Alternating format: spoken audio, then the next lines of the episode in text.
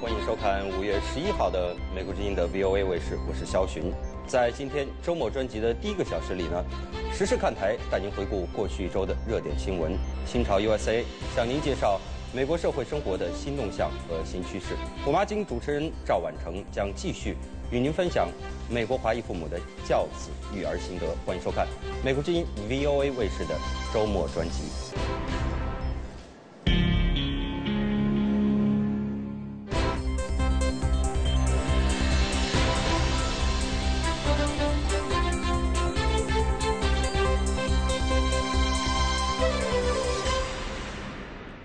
先来关注一下国际新闻。在巴基斯坦星期六举行历史性议会选举之际呢，南部城市卡拉奇发生两次炸弹袭击，炸死了至少十人。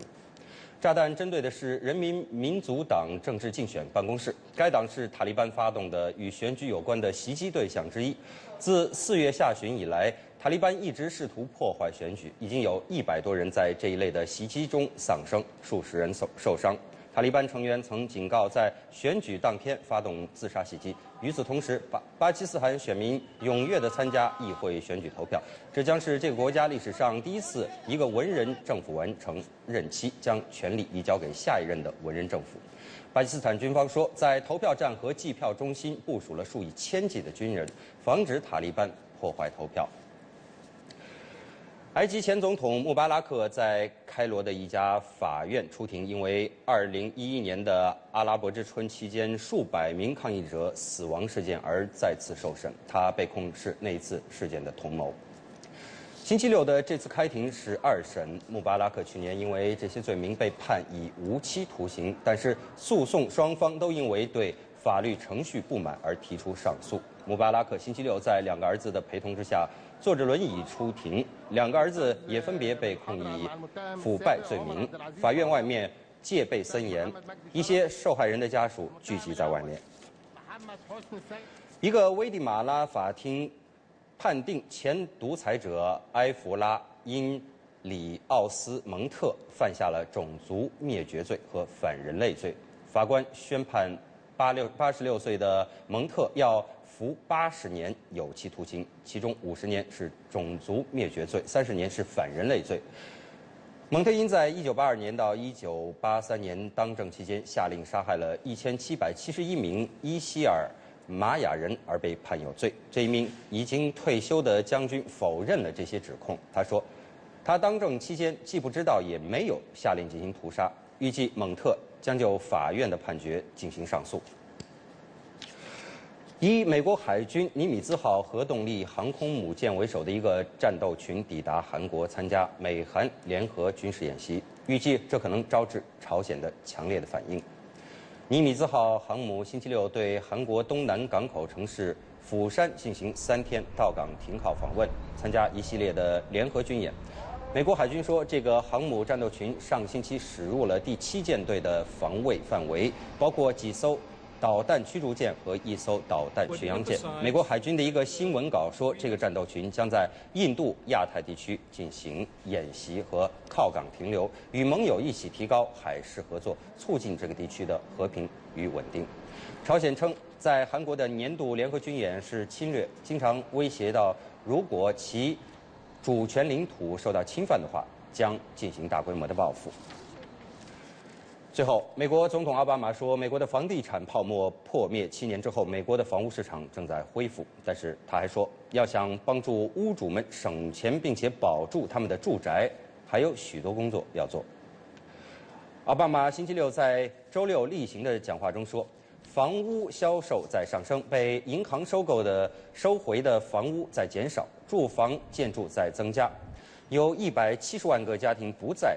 拖欠抵押贷款，他说他的住房计划已经帮助两百多万个家庭重新的贷款，使他们平均每年节省下三千美元。但是奥巴马还说，还有其他的屋主没有得到重新贷款的许可，或者尽管定期付款，啊，却仍然资不抵债。奥巴马呼吁国会支持帮助所有屋主重新贷款的努力。以上。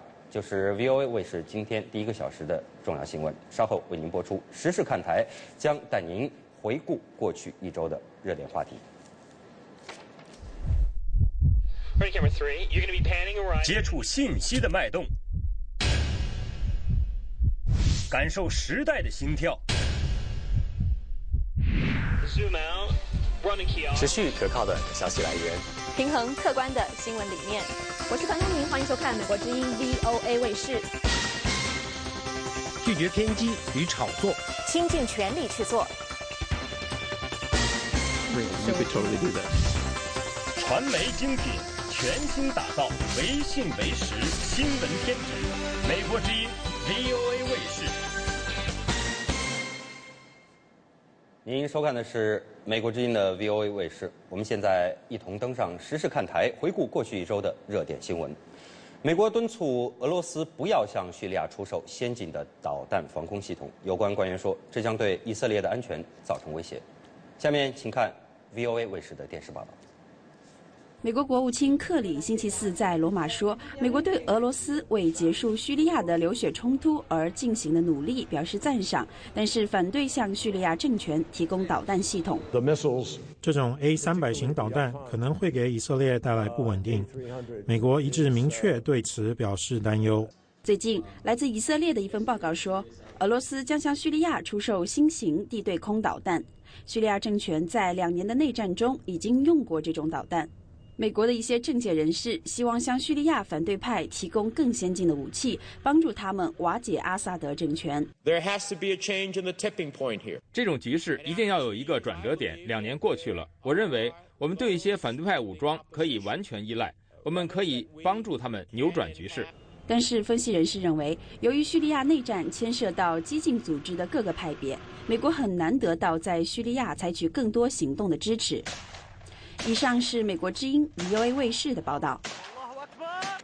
接下来我们看一下世界七大工业国集团，也就是 G7 财政部长和中央银行的总裁在英国伦敦近郊举行的会议。这个会议讨论的重点将放在各国的央行是否能够采取更多措施来提振脆弱的全球复苏。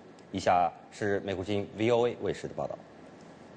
负责主持这次世界七大工业国集团财长会议的英国财政大臣奥斯本，五月九号在开会前夕的一场投资会议上说，尽管有迹象显示全国经济正在缓慢复苏，他希望将这次会议重点聚焦在各国央行所扮演的角色上，探讨各国政府持续致力于缩减开支的措施。我认为毫无疑问的，目前情况可能比去年稳定一些了。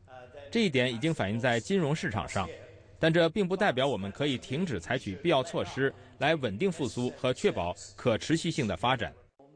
参加会议的国际货币基金组织主席加拉德也呼应奥斯本的观点，他主张严格控制政府开支。他还提出，像退休金和社会福利等政策，未来将影响到七大工业国集团的经济。世界七大工业国集团成员国包括美国、德国、日本、英国、意大利、法国和加拿大。这次为期两天的财长会议将在重点讨论各国央行所起的作用，以及如何继续缩减开支。美国之音 e v 卫视报道。接下来，我们把目光转向网络安全议题。美国和日本星期四在东京举行了网络安全对话会议，目的是促进两国在网络安全方面的合作。请看 VOA 卫视的报道。美日这次对话旨在推动两国在辨识网络威胁和保护重要信息方面分享情报。此前，五角大楼星期一发布的年度中国军事与安全态势发展报告指责中国对美国政府发动网络攻击，而且推测这些攻击源于解放军。这是美国国防部首次在中国年度军力报告中提出这样的指责。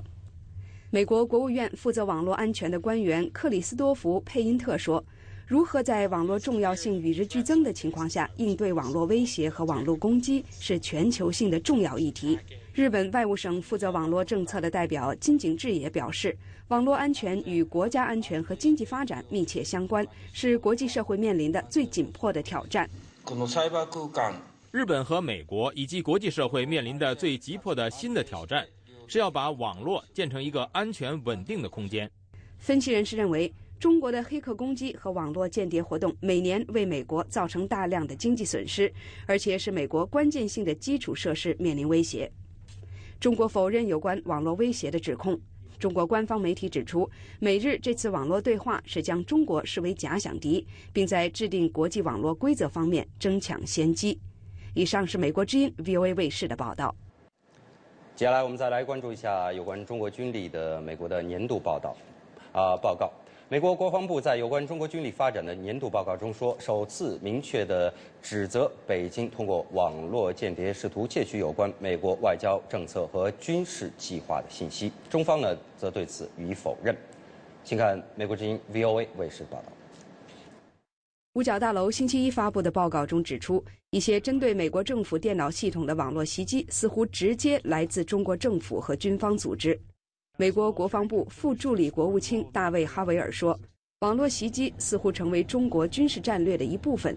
中国军方正继续试探在网络进行军事行动的作用，并发展以科技为主的相关训练和演习。”这是美国国防部在年度中国军力报告中首次点名指责中国以美国国防网络系统为攻击目标。中国外交部星期二对此表示：“这份报告毫无根据。”我们认为，美国国防部。年复一年发表这样的报告，对中国正当和正常的国防建设说三道四，渲染炒作所谓的中国军事威胁论，这样的做法不利于中美的互信与合作。我们对此表示坚决反对，已经向美方提出了交涉。五角大楼星期一说，这份报告的内容是事实而非猜测，并指出报告反映出美国政府各部门的普遍看法。美国官员对来自中国的网络黑客袭击的批评不断增加，但是一直没有直接指责北京政府，而是希望双方通过对话解决这一问题。以上是美国之音 VOA 卫视的报道。美国的国际宗教自由委员会新发布的国际宗教自由报告说。中国政府持续压迫人民宗教自由，奥巴马政府应该将中国列为需要特别关注的国家。委员会并建议美国政府将宗教自由列入和北京当局战略对话的主要议题之一。以下请看美国之音记者钟晨芳的采访报道。超党派的美国联邦机构国际宗教自由委员会上星期公布了2013年国际宗教自由报告。报告将中国和缅甸、埃及及伊朗等国家列为危害宗教自由最严重的第一级需要特别关注国家。人权，特别是宗教自由，必须在美国和中国的战略对话中被提升到一个更高的层次。许多人说，我们面临一个问题，就是中国太大了，我们只能闭嘴，尽量讨好他，把这些事情搁到一边。但我认为，如果美国把自己的强项，那就是我们的价值搁到一边，反而会犯下一个巨大的战略错误。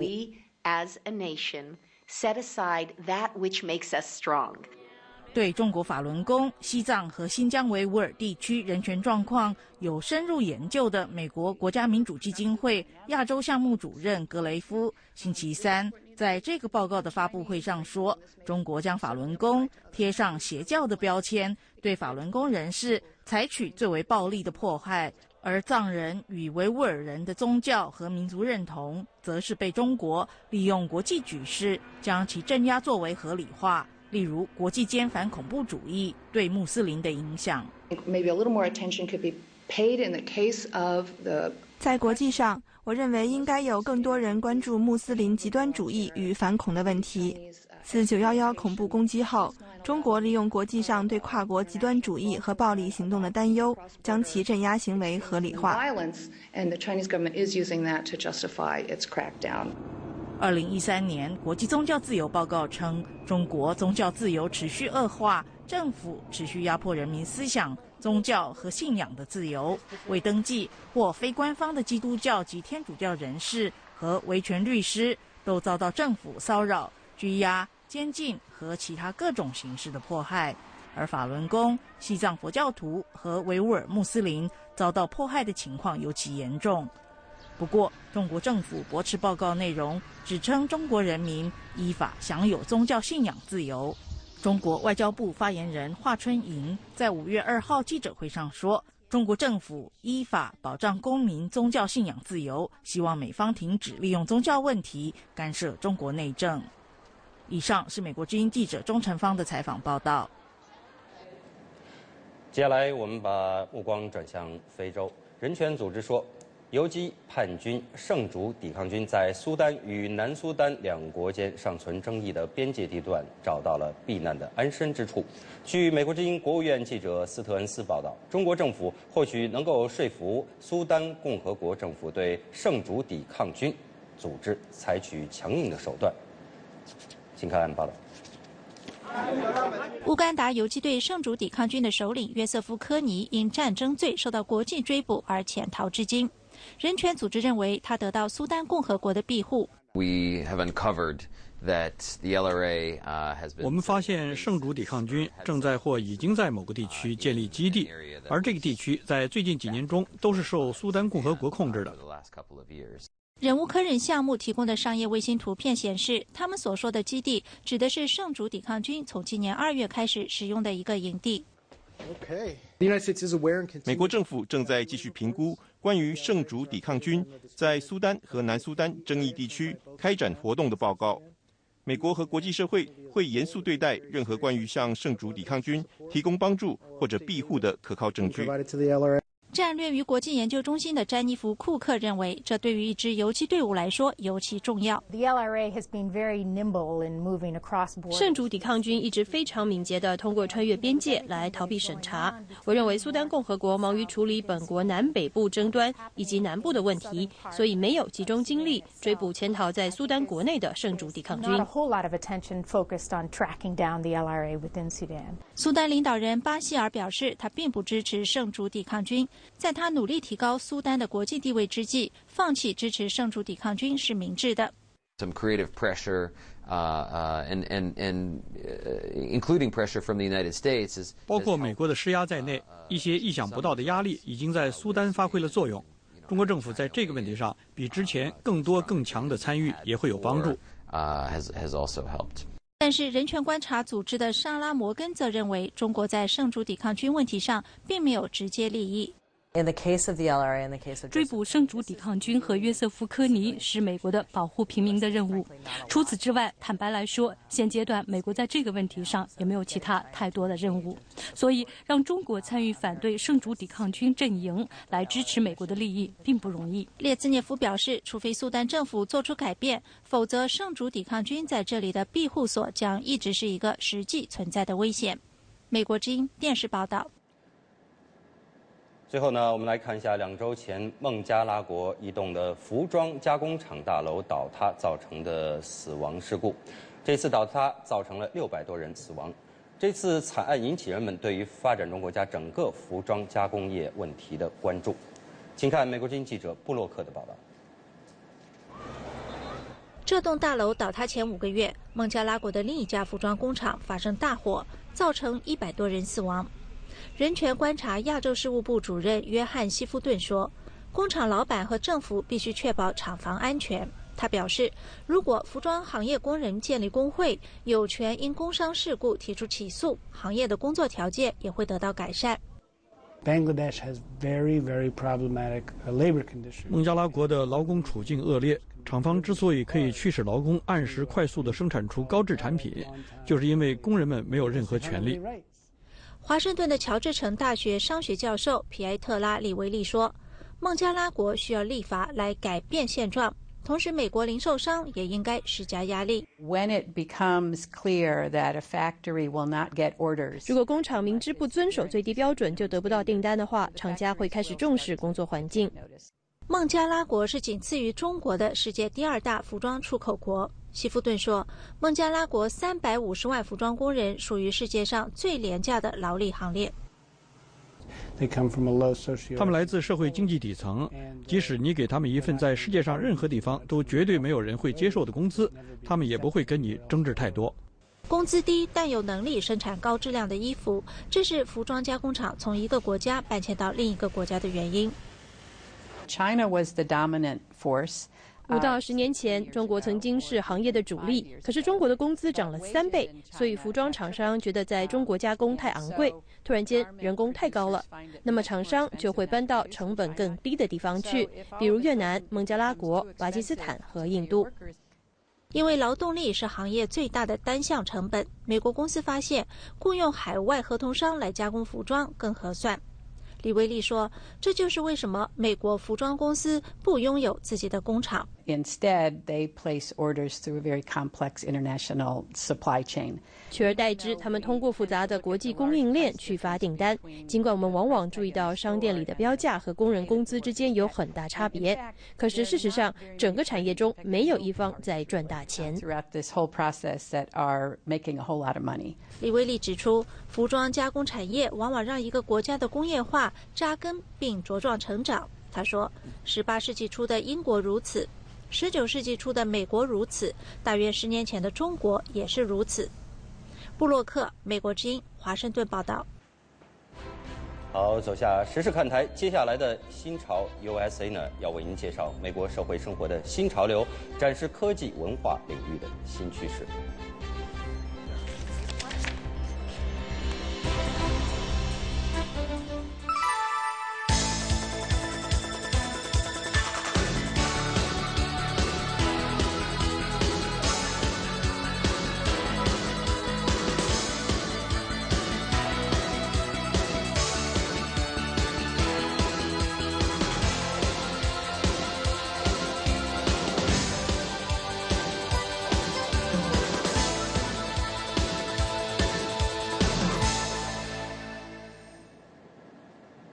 美国之音 VOA 卫视欢迎您收看《新潮 USA》栏目。这个节目呢，为您介绍美国的社会、科技、生活还有文化等各个方面的新潮流、新趋势。请看这期的《新潮 USA》。联合国有个预测，到二零三零年，全世界三分之二的人口都将住在城市里。联合国表示，城市的贫困比农村要增长得快。为何众多的城市人口？如何为众多的城市人口提供粮食和蔬菜是一个很大的挑战。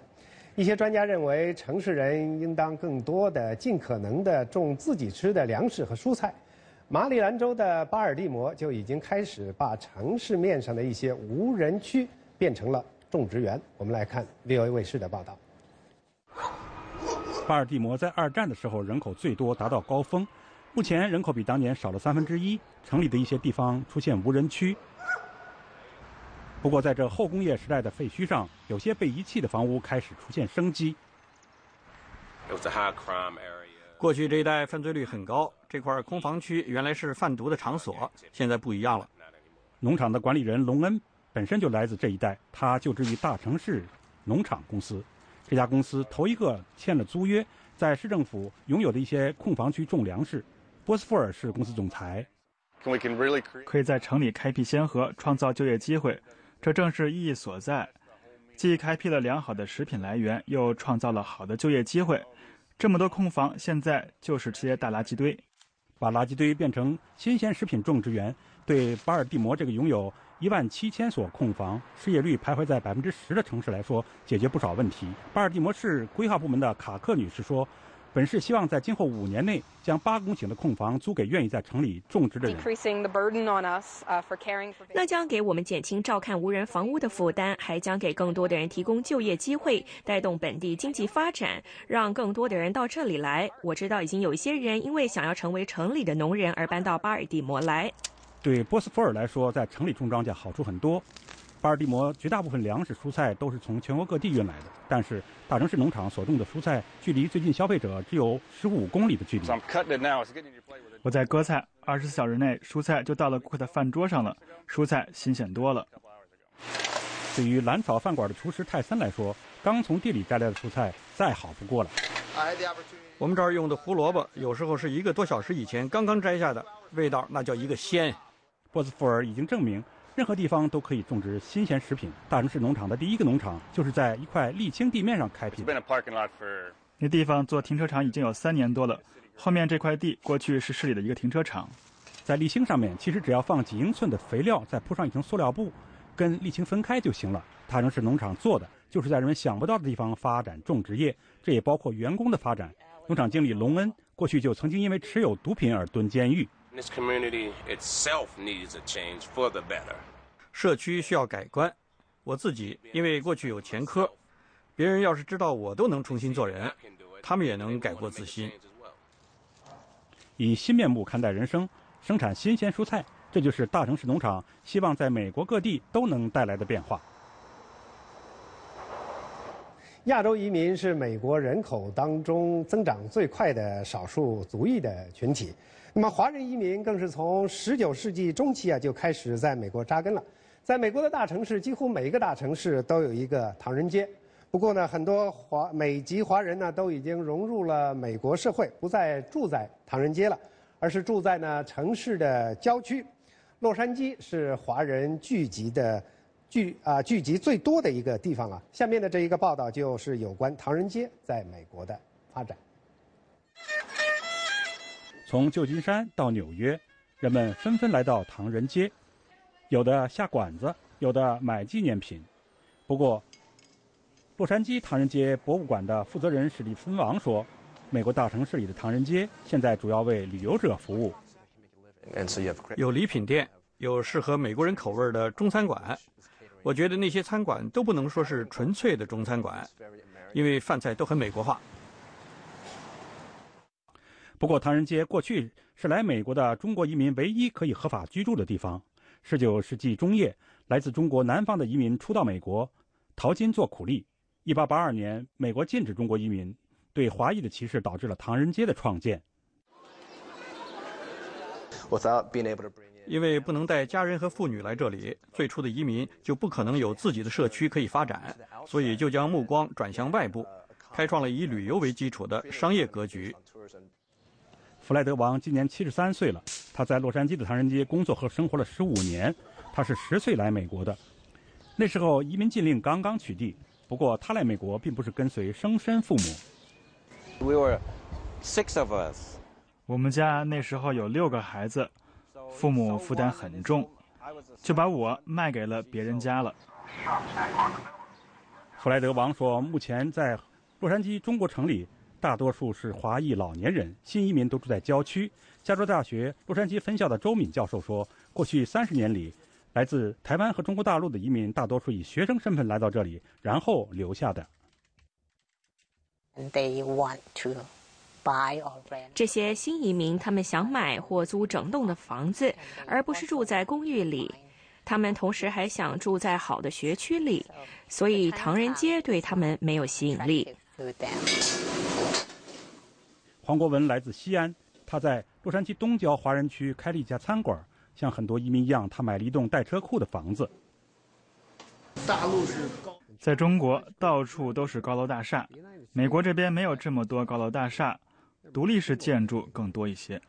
在美国，很多中国移民都做得很成功，但是洛杉矶唐人街博物馆的史蒂芬王说，在美国还有七十五万来自中国的非法移民，他们都在等待美国国会改革移民法，让他们的身份变为合法。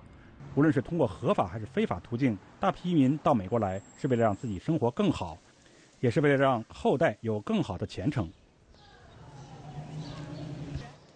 在这个电子游戏和影碟的时代，对很多孩子，特别是城市里的孩子来说，已经很少有机会在户外玩耍了。不过，一位退休教师认为，传统的户外玩耍对大人和孩子都有好处，应该鼓励人们经常到外面去玩耍。我们来看 VOA 卫视的报道。一个星期天下午，华盛顿郊外一个住宅区的街道上暂时不准汽车行驶。因为这段时间，这里是专门供大人孩子在户外玩耍的时间。这是我的健身活动，天这么好，我们决定出来玩。我喜欢玩耍，我们都喜欢玩耍，所以我们出来玩。在马里兰州的塔格玛公园，这一天是玩耍日。这是老住户拉姆巴格和他手下志愿者一起组织的。五年前，拉姆巴格创立了。塔格玛玩耍日，我们邀请所有人，不光是这儿的居民，都一起来玩耍。我们希望所有的人都能够出来玩。在这一带，拉姆巴格是有名的玩耍女王。她是前不久才退休的，之前他一直在华盛顿的一所高中教体育，整整教了三十年。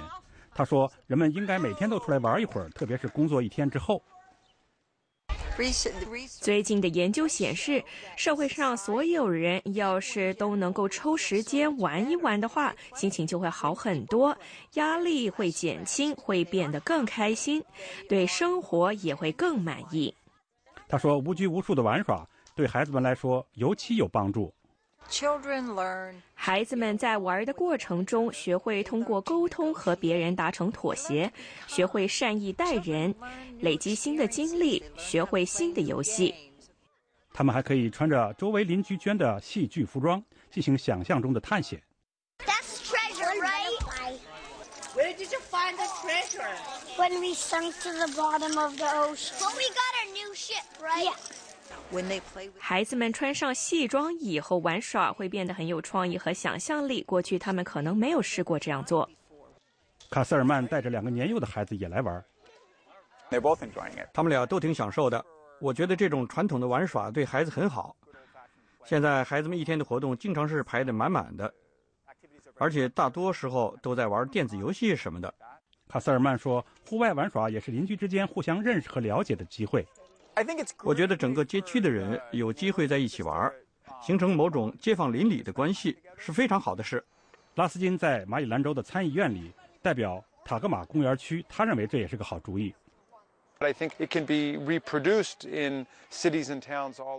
我觉得可以在整个州乃至整个国家进行推广，不过真的需要整个街区的人都动起来，让孩子们出来玩。这正是拉姆巴格下一个大目标。我决定要成立一个非营利组织，叫做“全美国都出来玩”，目的就是要让各个住宅区、城镇和城市都上街玩耍。拉姆巴格希望学校也能够像他一样推动这个活动，而且希望美国上下所有人都抽时间到户外玩耍，受用无穷。好看完了新潮 USA。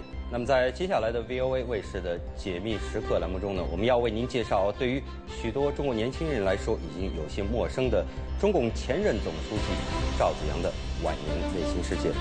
对于三十岁以上的中国人来说，赵紫阳这个名字几乎是无人不知、无人不晓。赵紫阳在一九八零年到一九八九年期间，曾经先后担任中国的总理和中国共产党总书记。一九八九年中国天安门民主运动期间，赵紫阳因为反对武力镇压而被罢黜，之后一直处于软禁状态，直到二零零五年去世时为止。马上回来，揭秘时刻带您了解赵子阳晚年内心世界。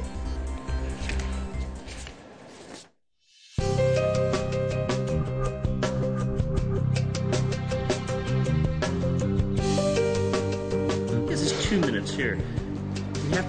社会的迫害其实是对他长期迫害的延续。这一路上呢，就是我可以说是经常可以看到警车和军车在往来。两岸呢，这个八年冰封，现在溶解只是一小块而已。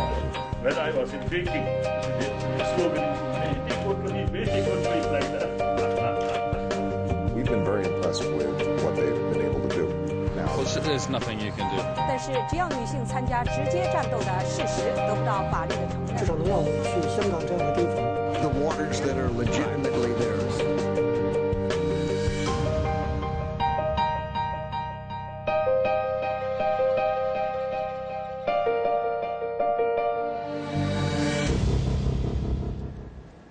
欢迎您继续收看美国之音 VOA 卫视。 中国有相当一部分的年轻人对于赵紫阳这个名字有一些陌生，而对于三十岁以上的中国人来说，这个名字几乎无人不知、无人不晓。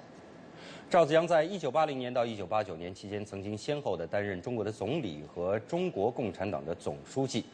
一九八九年中国天安门民主运动期间，赵紫阳由于反对武力镇压而遭罢黜，之后一直被软禁，直到二零零五年去世的时候为止。今天的解密时刻呢，为您揭示赵子阳的晚年内心世界。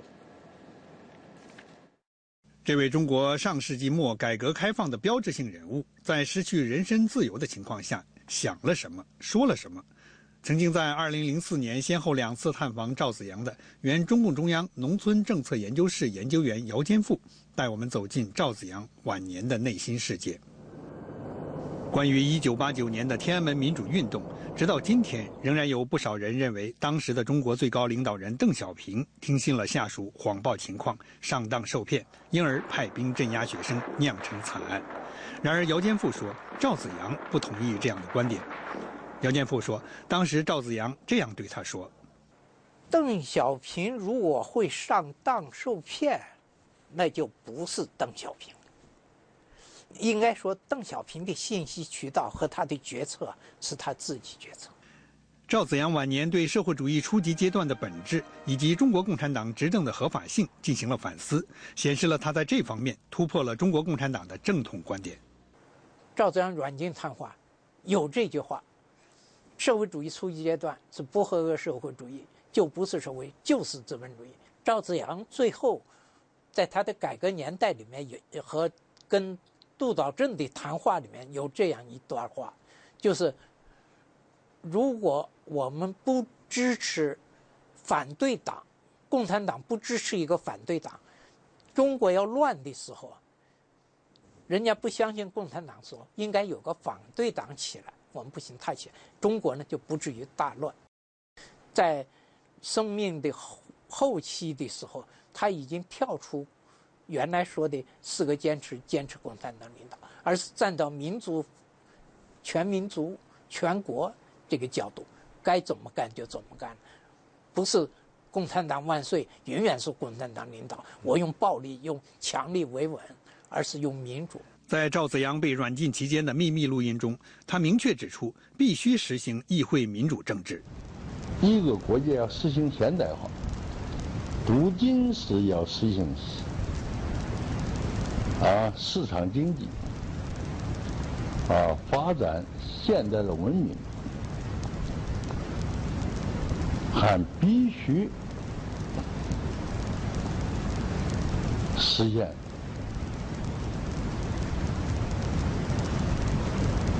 议会民主政治的这种政治制度，政治制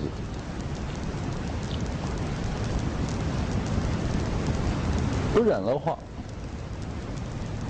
这个国家就不可能使它的市场经济啊成为一种健康的现代的市场经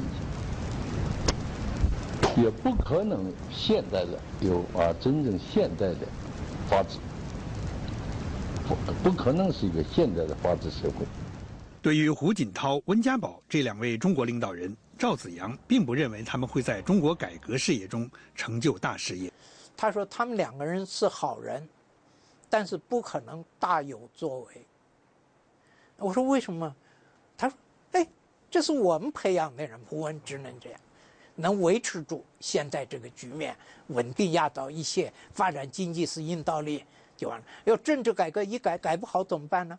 邓小平那个江泽民说了：“我们都在一条船上。”你现在还船还在走，啊，走得挺快的。你他妈再一改改大了，船沉下去怎么办呢？所以他们可能不会进行大的改革，他是这么估计。二零零五年一月十七日清晨，经历了近十六年软禁生活的赵子阳病逝，终年八十六岁。由于他的名字是中国官方话语中的禁忌，很多中国人已经不知道赵子阳其人了。美国之音星期天播出的《解密时刻》，将为您呈现赵子阳和姚坚富完整的对话实录。好啊，在美国之音的 VOA 卫视，稍后呢为您播出的是《虎妈经》，将从呢《虎妈经》呢将从教育、生活、家庭等各个角度，请专家来谈一谈呃美国人、中国人和美国华人的教子育儿心得，不要错过。各位朋友好，欢迎收看《虎妈经》节目，我是赵婉成。孩子健康成长会让父母感到非常的欣慰。当孩子上了大学，或者是即将上呃大学要毕业了，要到外面的工作单位去实习的时候，去见识真正的职场生涯，这个时候啊，对孩子们来讲，他们是要自己张开翅膀，飞跃到下一个人生阶段。校园中，课堂上。跟老师以及年纪相仿的同学们一起相处，多姿多彩的校园生活，跟真正的职场生涯相比，显得单纯多了。学生利用假期或毕业前到职场实习，这就把学生推进到一个完全不同的环境。实习经验对学生有什么影响？国际学生在美国机构的实习心得，学生如何充分利用他们的实习机会？这次的《虎妈经》节目就要探讨清水变鸡汤学生的实习经验。清水可以变成鸡汤。谈到了这个学生的实习经验呢，我们下面呃要来介绍三位实习生过来人啊。好，第一位我们来介绍金伯君，你简单自我介绍一下。大家好，我是金伯君，啊，我是约翰霍普金斯大学国际关系学院毕业，size，啊，毕业之后呢，在美国研究院国际学院工作，那目前正在华盛顿新闻当记者。而且你的实习单位后来给你工作哈，雇佣了你哈，是成功的实习经验。好，第二位我们来介绍声乐，来介绍一下你自己。啊，大家好，我叫声乐，啊，我现在在乔治城大学呃外交学院一年级研究生，读亚洲研究专业。嗯，很好。你呢，张帆？大家好，我是张帆，我现在是乔治城大学二年级研究生。然后在美国，我主要是做了两份实习，第一份是在呃 Gannett，就是美国最大的一个传媒集团做暑期 intern。第二份是在罗萨塔，就是一个做呃语言学习软件，就是比较领先的一个科技公司。你讲的这个 Rosetta Stone，我还买了一套学法文呢。OK，好，我们来讲到这个呃学生的实习哈，你们三位都是真正过来人了哈。那么其实讲到实习的话，对国际学生来讲啊。应该是也是一个非常珍贵的记忆了哈，一个回忆，也是一个阶段。那么有关于这个实习到底有多重要，我想一定是很重要，不然你们干嘛费那么大力气啊？所以呢，我们在节目当中，我们就首先来听一听，呃，我们特别采访的李艳华女士来谈。李艳华女士是呃马马里兰的圣母大学的呃专业的这个职业辅导老师啊，她来谈到的这个实习的重要性。实习的话，是从学校走向现实社会的一个桥梁哈，还有呢。啊，就是你对实习生来说累积工作经验，这也是很重要的。有的时候，他好多人呢，他是只是课本知识，他没有实实际的应用这些知识，所以这个非常重要。那对于有些，比方说国际学生的话，他这个就是好像必不可少的，因为他没有在这个国家的工作经验。因为其他学生也许他。啊，以前工作过，甚至十几岁的时候打过工啊，那都算从一定程度上算一定的工作经验。国际学生来说，因为你那个经验是不能翻译过来的，有时候就是，所以你要从头开始。的确，国际学生来到美国要找到实习的话，这也是要经过一一番的这个努力哈。我们首先来谈一下啊，呃，博君，你来谈一下，你当时去找实习这个动机在哪里呢？动机的话，呃，当然对国际学生来讲是希望可以累积经验，毕竟我们履历表。说实在，一拿到美国来的时候，跟别人比是比较难于比较的，因为我们缺少的比较多这个工作经验，特别是来美国，我们才刚刚刚来到这个国家来，那需要累积一些实务经验来增加自己未来的一些呃更多的就业机会了。那通常也是希望说，透过实习，我们可以发现说自己的兴趣在哪里，那自己对于工作还有对于这个美国这个工作环境，呃。可以有一些实务经验，那个是需需要时间去累积，然后对对，可以帮助你未来做一些正确的选择。对，履历表上比较好看哈。履历表，履历表非常非常重要，因为呃现在找工作都需要，绝对是第一眼就是第一印象就是从履历表上来看，而且看你的工作经验。对对对对对，那有工作经验，有一些好的这个所谓的你的呃工作工作环境呃工作的这个。公司行号的名称在你的履历表上，那跟你的兴趣有关系的话，跟你的专业有关系的话，之后会比较有更会创造更多这个工作的。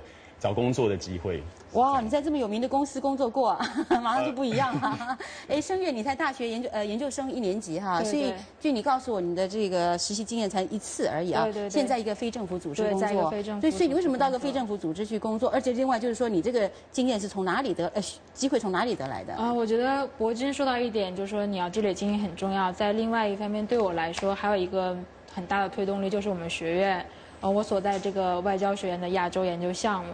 在国内的时候就没想过说你要一边上学的时候你也可以一边实习，就没想过。所以到学院之后，我们因为是第一年的新项目，学院各个方面他照顾的比较周全，所以他从开始的时候他就会给你一个，呃，目标说你要。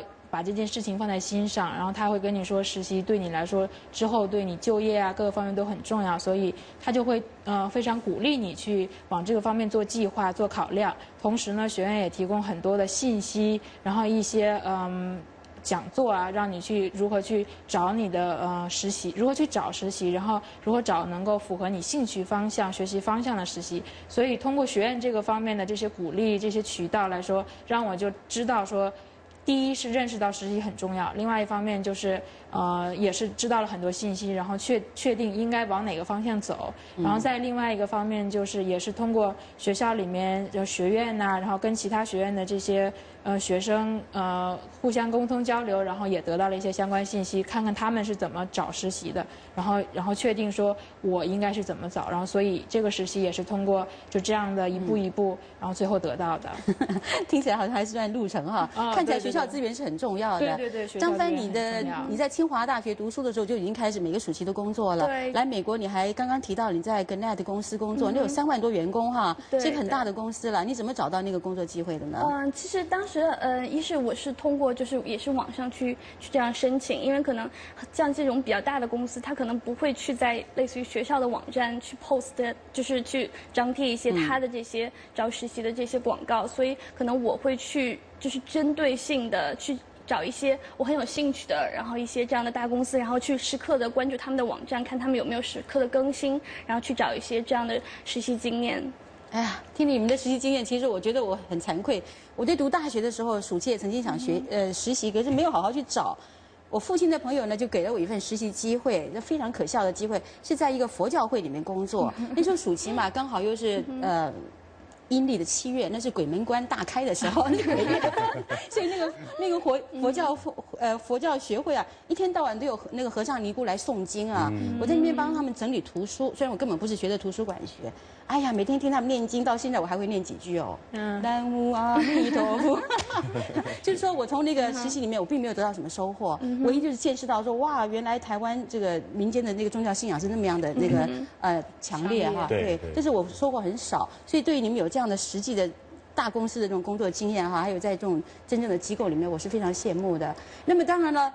一个学生离开了校园环境，你要到一个新的工作场所，那是真正的职场啊，是不是？一进去的时候，我不晓得你们会不会觉得怯生生的？你怎么样给人家留下美好的印象啊？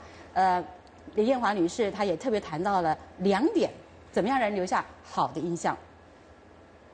方面讲，一方面就是在专业知识上肯定是要啊勤学吧，多问。是吧？尤其刚开始实习刚开始那么呃一个阶段的话，这个很好的机会去问多问问题。然后那个就是呃好多有时候实习生觉得不太好意思，他觉得我应该知道了哈。他但是这个刚开始那个特别好的机会，你有什么不懂的就赶快问。还就是这样的话，其实不会留下什么不好的印象哈。另外一方面就一些软的技术啊，这个就像说你怎么和人打交道啊，呃怎么样去。呃，能够说这个办公室这有有一些文化呀，文化上面的这个你细节上的是吧？你怎么比较勤快啊，比较有礼貌啦？这个穿着比较专业化，这都这都有一定关系。听李李艳华老师这样讲，我觉得真是不容易哈！真的，你要到了一个崭新的职业场所，你不认得任何人呐，你怎么一进去以后不是自己好像害羞啊、懦弱啊、怯弱那样子的哈？怎么样在这个陌生的环境里面？让自己感到自在呢？怎么样帮助自己？你先谈谈看你的经验，博君。对，呃，我自己跟呃在学 学校的过程当呃学校两年研究生的呃过程当中，我就开始做实习。那第一份实习就是呃美国研究院 Graduate School USA 呃国际学院 International Institute 的工作。那在里面我运气算不错，因为。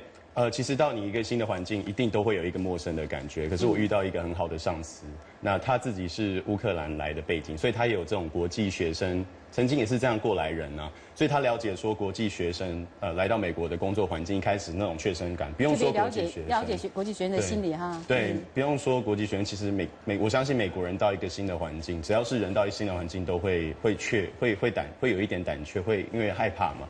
但是他会带着你说，哦，愿意去和。各个同事啊，先认识。那接下来这一步就是说，你愿意去跟这些同事去沟通，去建立关系，建立朋友的关系，当做交朋友，因为其实是一个实习机会嘛。对你跟你跟人家有了交流以后，你就自己会比较稍微慢慢进入状况，对，进入状况，然后了解这个环境。那本身你也是愿意，你也相信你自己是一个很友善、很好、easy going、很好相处的人，所以，呃。慢慢的，慢慢的，大概几个礼拜就会适应这个环境。嗯，张飞，你有没有花了几个礼拜啊？其实我觉得没有，因为可能像我第一份实习，它是一个三万五千多人的公司，但实际上我是唯一一个有国际背景的这样一个人在里面，所以其实给我的感觉就是。呃，因为我会觉得入乡随俗嘛，就是你既然到了美国，然后在美国这边做实习，你就不要把自己时刻想成哦，我是一个国际学生。所以我觉得你很你会很主动的去融入到那个环境之中。对其实我觉得大一段时间，可能公司的人也不是很清楚我是。呃，国际学生就是他们也也可能他们会 suppose 他们会设想说，啊，你来这边实习，你可能就是一个本土化的这样一个人，而且因为可能从工作中交往中也不会觉得出，嗯，因为我觉得现在中国也是国际化，就是很。很厉害的一个国家，然后包括我在国内的一些实习，其实也是在一些外企，其实会有类似的这样的工作经验。可能虽然在国内的工作场合中，可能大家中文、英文都会讲，但是那种工作的环境，还有包括那种与人接触的方式，我觉得这是国际上然后比较共通的。其实是因为你在过去大学的时候就有有实习的经验的哈，可以帮助你在美国实习的时候更容易进入状况。可是像声乐，你是第一年第一次去实习哈，你到那个新的环境去以后，你有没有觉得一开始的时候？哇，有点震撼呐！呃，其实也还好，就是因为也是一个非政府组织，一开始去的时候，工作环境非常的轻松愉快，然后关键一点就是有有好多其他的学校的实习生在，所以一开始去的话，其实刚开始，嗯，带着我们就是参观各个办公室，然后每一个研究员都做什么方向的研究，然后一开始就非常感觉放松。然后另外一方面，我觉得最关键一点就是你不要着急，就进去之后不要着急，就是先把。给你的任务先做好，然后呢，先与其他的实习生一块儿交流，因为大家都是学生，互相聊天之后，你会告诉自己的学习方向啊、背景啊，然后聊开之后，你就会慢慢就说，哎，你在帮哪个研究员做什么样的工作，然后我在做什么，然后互相交流之后，就会越来越了解这个机构，然后他会告诉你一些机构的呃一些特点呐，然后还有一点就是在茶水间大家休息的时候，呃，你主动跟人家说话，然后。主动介绍一下自己，告诉告诉对方说我是中国来的，我刚刚进来，我在帮哪个研究员做什么方向的呃工作。然后对方呢，不管他是是资深的研究员，或是做一些事务性的呃事务性的工作人员，他也会主动介绍，他自己会告诉你啊，你很欢迎你来。然后这样呢，就一来二去，你就慢慢就会熟悉了。不过是不是还是有点点要自然的过程哈？自然过来，一开始你就张牙舞爪，这也是不行的吧？就一定不要急，一定不要让人家觉得哇，你这个学生怎么搞？好像非常非常的那个。有点侵略性也不行。对，如果你觉得好像开口有点困难的话，就先不要着急，就先稳定好。可能你觉得你到了那个状态，可以很主动、很自然的跟人家交流的时候，你再开口也来得及。嗯，那刚刚李艳华老师也谈到，就是说这是软的技术，对不对？还有一些真正的这个实物上经验是可以容许犯错哈。关于这一点呢，我也特别采访了一位呃，在罗幼拉大学。图书馆负责人啊，他因为他也常经常每一年都雇佣实习生，他也跟我谈到了，就是说，当一个雇主就是一个机构，他们要来雇实习生的时候呢，他们有一些期望跟要求。我们来看这位女士她怎么说。我们希望学生们在专业的环境里工作，学到一些工作技巧以及专业机构的文化。我要强调的是，不论哪一种行业，对实习生的要求都是一样的，也就是实习生必须准时上班，穿着得体，而且随时都能进入好的工作状态。至少在我的部门里，实习生必须做到这些。哦，我预期实习生工作时会犯错。这没关系，因为每个人都有做错的时候，我也会犯错。实习生与工作单位的关系是双向的，因为他们从孩童时代就培养出的高科技专长，以平衡我的专业经验。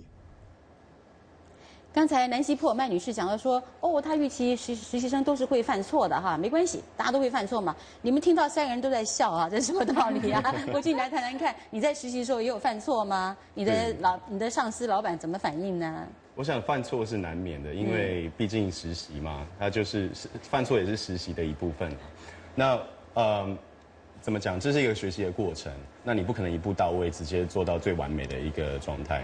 那我自像我自己的经验的话，呃，之前也有除了研究院之外，也有在呃一个智库，美国智库国际关系呃呃国际暨呃战略暨国际研究中心 CSIS 工作，在他东南亚项目。那我们需要很多这种呃呃写作写作去收集新呃收集新闻，那用英文，那英文非我们的母语，这中间就会有呃错误的过程。对，因为。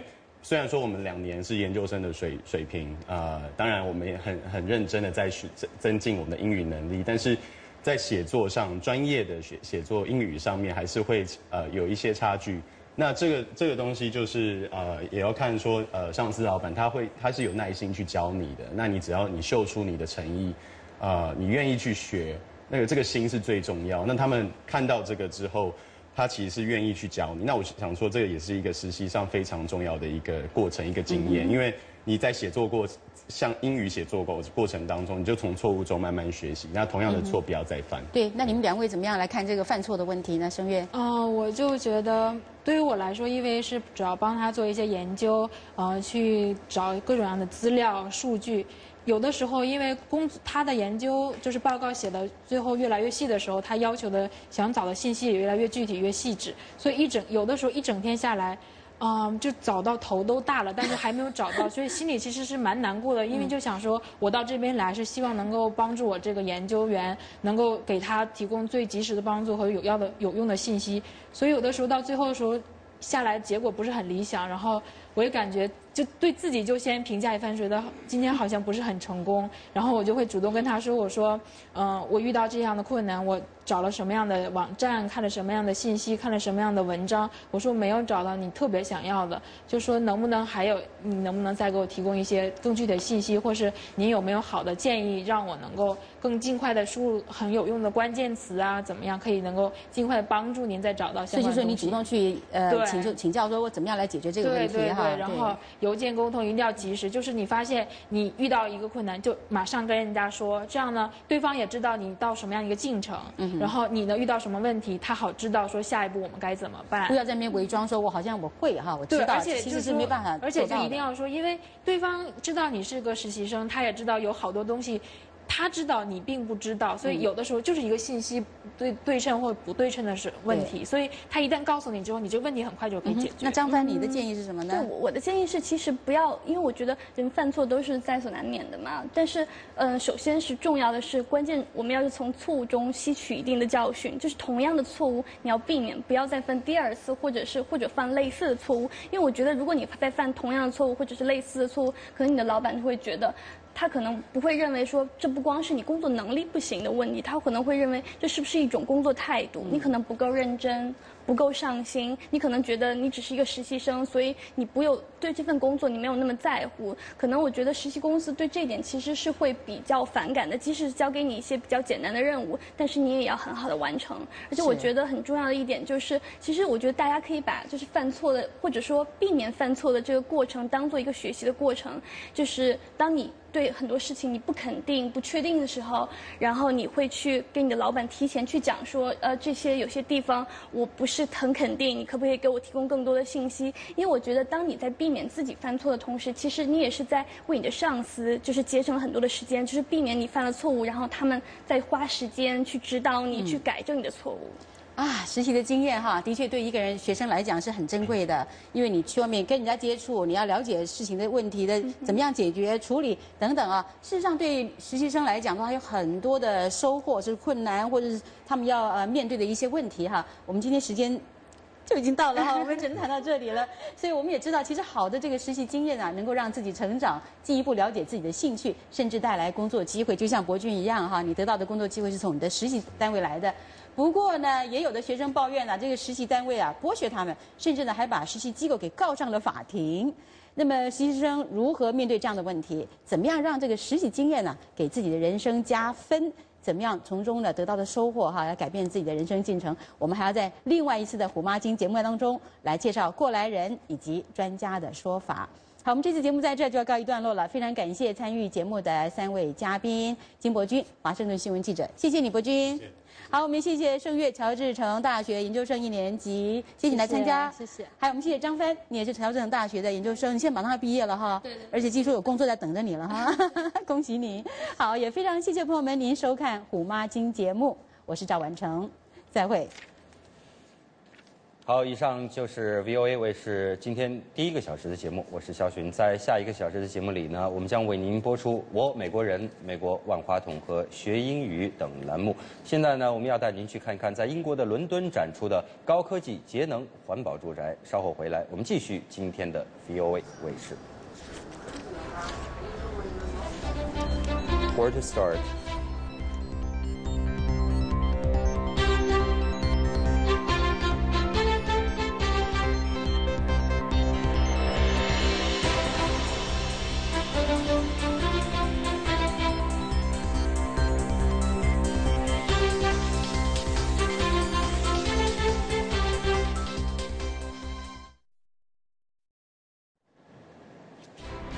这里是 VOA 卫视星期六五月十一号的周末专辑，我是肖寻，欢迎回到直播现场。今天第二个小时的节目，除了国际新闻和时事看台之外呢，我美国人栏目要为您介绍一位摄影师如何通过镜头展现他所居住的曾经有着钢铁城市美誉的啊这个衰落的宾夕法尼亚州城市伯利恒。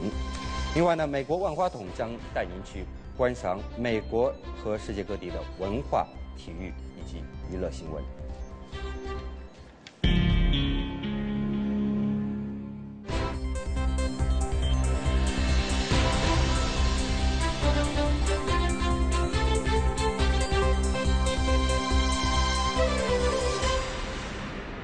首先，我们来看看今天的重要新闻。在巴基斯坦星期六举行历史性的议会选举之际呢，南部城市卡拉奇发生了两次炸弹袭击，炸死了至少十个人。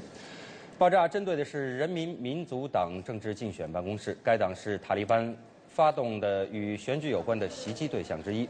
自今年四月下旬以来，塔利班一直试图破坏选举，已经有一百多个人在这一类的袭击中丧生，数十人受伤。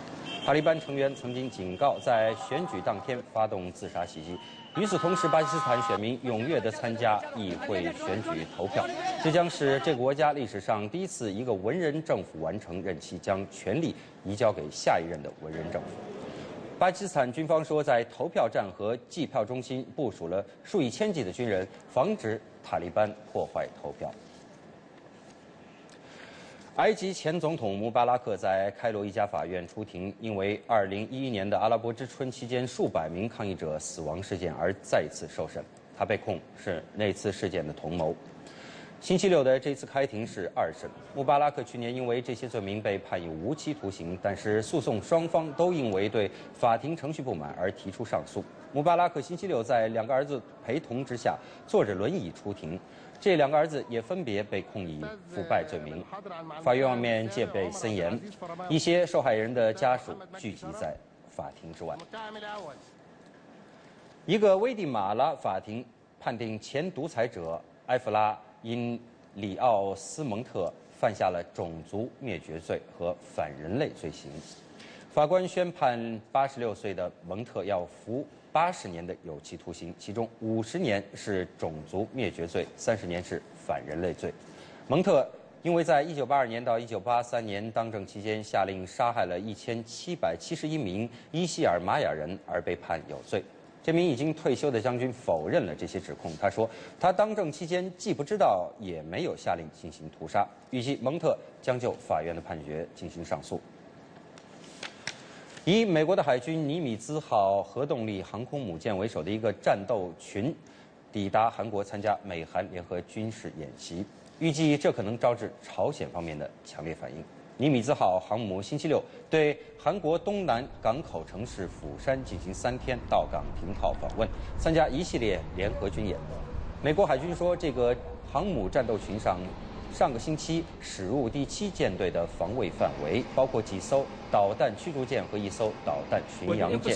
美国海军的一个新闻稿说，这个战斗群将在印度、亚太地区进行演习以及靠港停留，与盟友一起提高海事合作，促进这个地区的和平稳定。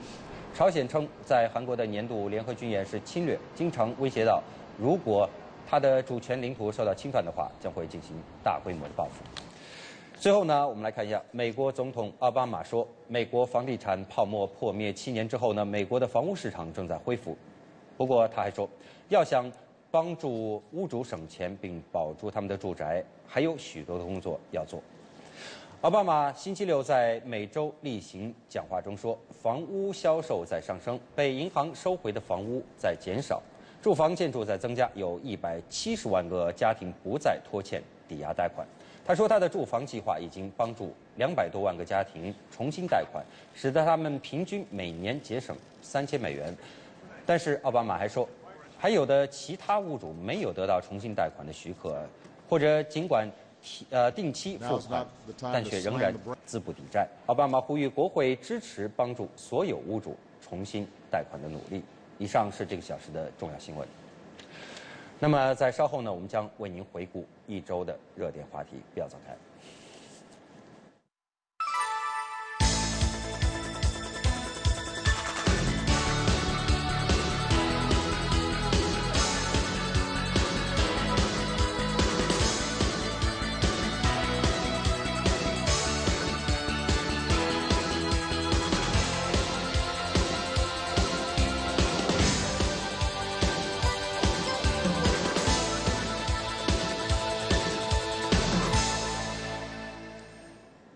您现在收看的是我们在美国的首都华盛顿为您现场直播的美国之音 VOA 卫视。接下来的这个小时的时事看台栏目呢，呃，再次带您回顾过去一周的全球热点新闻。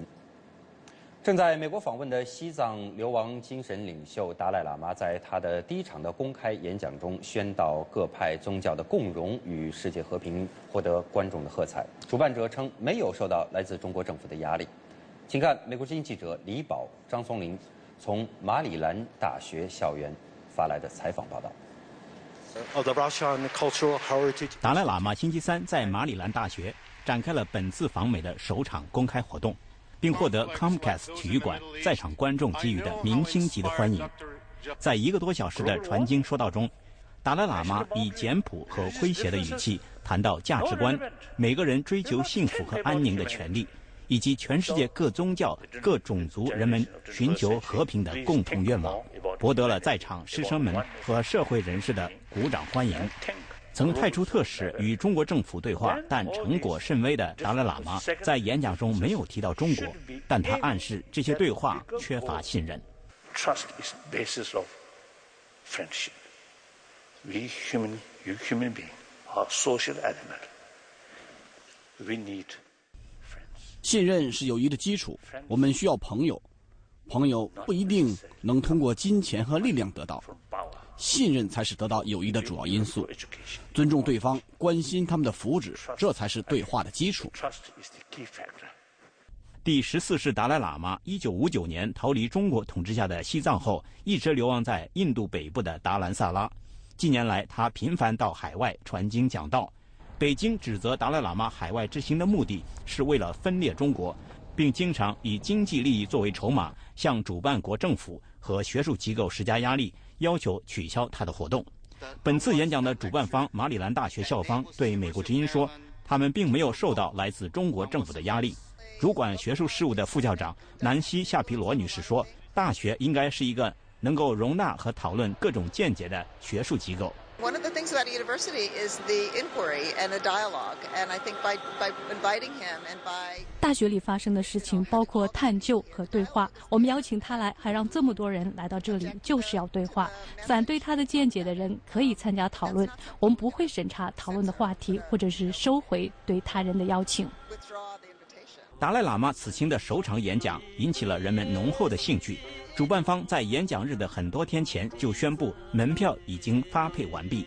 达赖喇嘛离开马里兰大学之后，要去美国的西部的俄勒冈州访问，然后去美国的中部和南部州访问。除了美国之外，他今年的行程还包括新西兰和澳大利亚等国家。美国之音记者李宝、张松林，美国马里兰大学校园采访报道。接下来，我们来看一下中国在这个星期分别接待了巴勒斯坦权力机构主席阿巴斯以及以色列总理内塔尼亚胡。北京方面看起来有兴趣在调停阿以冲突中扮演更大的角色。请看美国之音记者桑特从北京发来的报道。以色列总理内塔尼亚胡星期三在北京受到欢迎，他是自2007年以来首位访问中国的以色列领导人。同样在这个星期，巴勒斯坦权力机构主席阿巴斯也访问了北京。中国国家主席习近平就中东和平计划提出了四点主张。中国历来支持巴勒斯坦人的立场，直到1992年才正式跟以色列建交。但是，人民大学国际关系学院教授程晓和说，北京正寻求扮演中东问题的调停角色。Certainly, China will want to play a larger role, but China has no intention to replace United States. 中国当然想要扮演更大的角色。但是中国不谋求取代美国成为中东和平进程的主要调停者。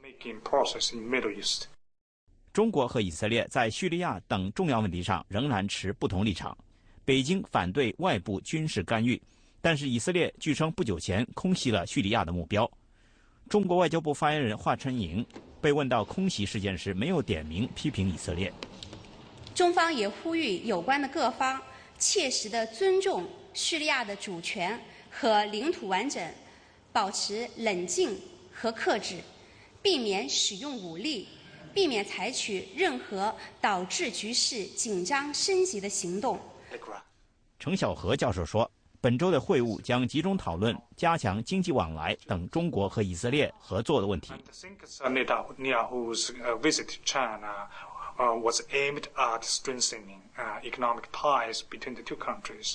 内塔尼亚胡访问中国的目的是加强两国关系。与此同时，我们看到以色列是向中国提供高科技知识的主要国家。我认为两国能够继续在技术领域进行合作。虽然阿巴斯主席和内塔尼亚胡总理。本星期访华期间并未见面，但是北京斡旋在中东地区实现和平与稳定，符合北京的经济利益。中国和以色列之间的贸易额已经从二十年前的每年五千万美元，增长到目前的每年八十亿美元。中国目前是世界上最大的中东石油进口国。美国之音报道。日本政府星期三对中国的银行关闭朝鲜外贸银行账户的做法表示欢迎。这个账户被指为朝鲜的核项目提供资金而遭到制裁。请看 VOA 卫视的报道。日本内阁官房长官菅义伟星期三在记者会上表示，日本欢迎对朝鲜有巨大影响力的中国采取这项应对措施。我相信从过去的经验来看，这些制裁措施非常有效。所以我们绝对欢迎中国的这一举措。菅义伟所指的是，美国财政部曾经在2005年冻结朝鲜在澳门银行的2500万美元资金。今年3月，为了落实联合国安理会谴责朝鲜的决议，美国冻结了朝鲜外贸银行在美国的所有资产和资金往来。日本和澳大利亚也随后跟进，关闭了朝鲜外贸银行在其国内的账户。中国银行在星期二对朝鲜外贸银行发出关闭账户通知，并停止接受涉及该账户的资金业务。中国银行并没有进一步说明关闭的理由。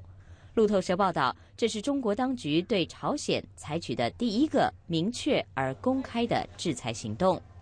中国银行是中国最大的外贸交易银行，中朝两国的贸易款项大多经由中国银行进行。分析人士认为，这项举措是中国当局在国际社会制裁朝鲜压力下所做的让步。美国之音 VOA 卫视报道。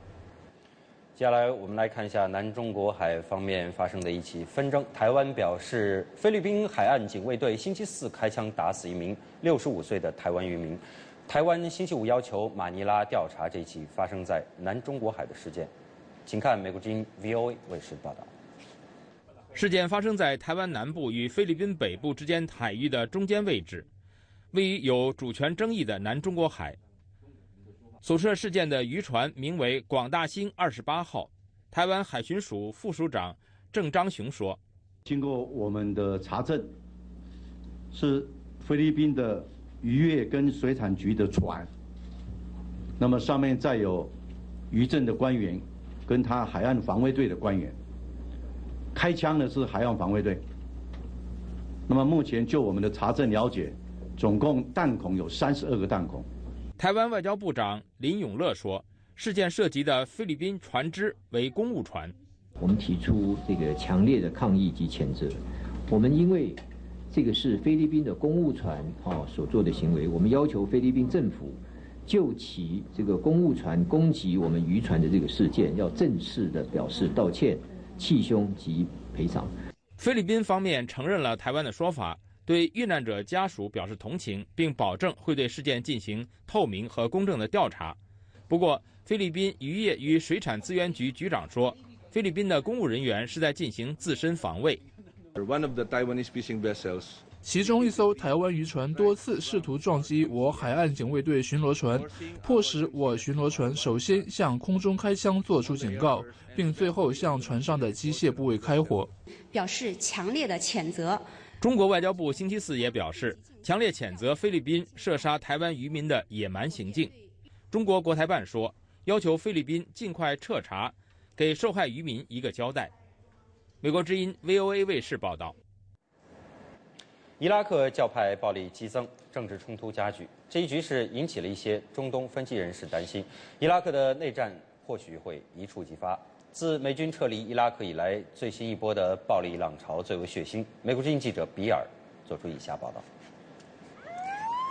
四月是伊拉克近五年来的最为血腥的月份，教派冲突引发的爆炸与射击不断升级。联合国说，已经有七百人被杀死。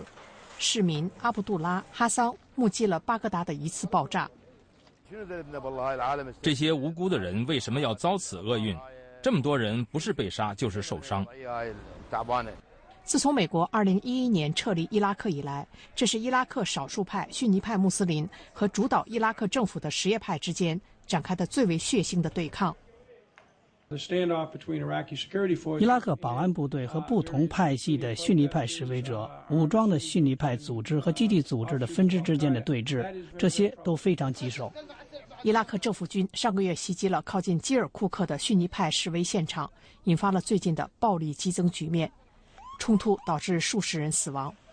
伊拉克政坛以教派深刻划线，形成严重分歧。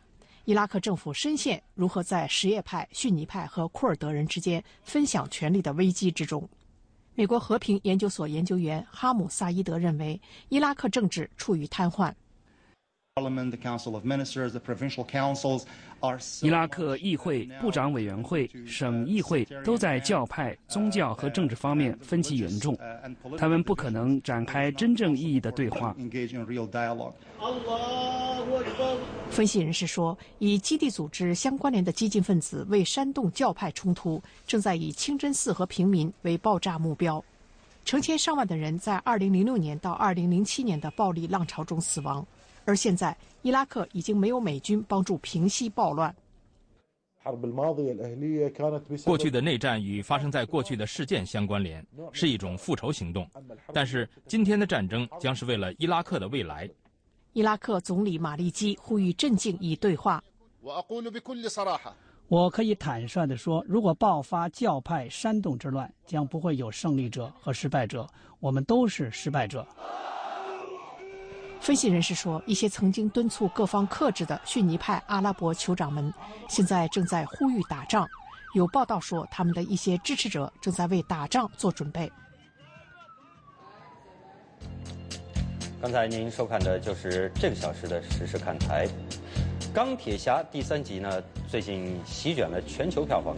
在中国呢，这部电影上映之后，票房破首映日呃首映日的记录。不过，中国特工版的钢铁侠引起了许多影迷和网友的批评。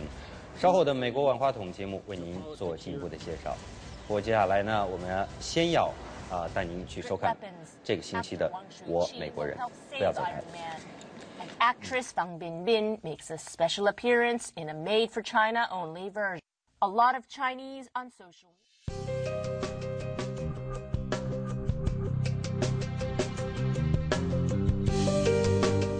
This is two minutes here. You have to reach.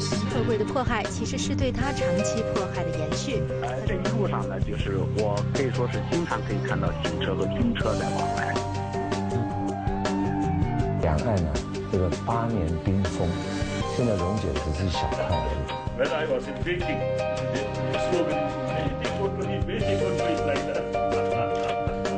We've been very impressed with what they've been able to do. Now, 但是，只要女性参加直接战斗的事实得不到法律的承认，至少能让我们去香港这样的地方。The waters that are legitimately theirs.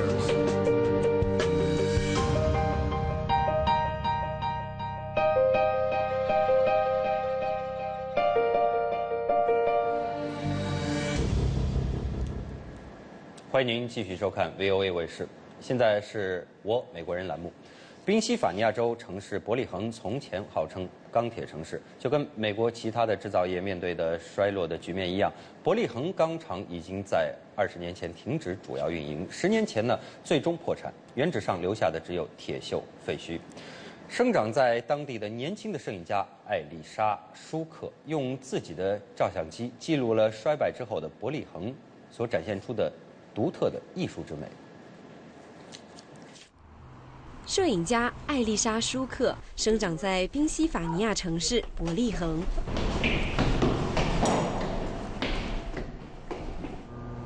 This is my Linha。这是林霍夫照相机，我的宝贝。我所有的风景都用这个宽幅照相机拍摄，绝大多数都拍在幻灯片上。照相机配置了四个镜头。艾丽莎两千零五年从罗切斯特艺术学院毕业以后，成为专业摄影家。我就是在那边的山谷里长大的，那块地方是伯利恒的一个区，叫喷泉山。这座城市也是他主要的创作对象。我第一次上来这个屋顶，很有意思。这个从远处鸟看的角度很新鲜。distant perspective the birds eye 就像闪回一样。我有新鲜的感觉生活很美好。你看到处都是绿色这么漂亮。我们这是一个非常漂亮的小城市。Beautiful beautiful little city. 不过艾丽莎的镜头主要对着城市的历史遗迹。伯利恒号称美国钢城，著名的伯利恒钢厂就诞生在这里。那栋楼就是他们主要的办公楼之一。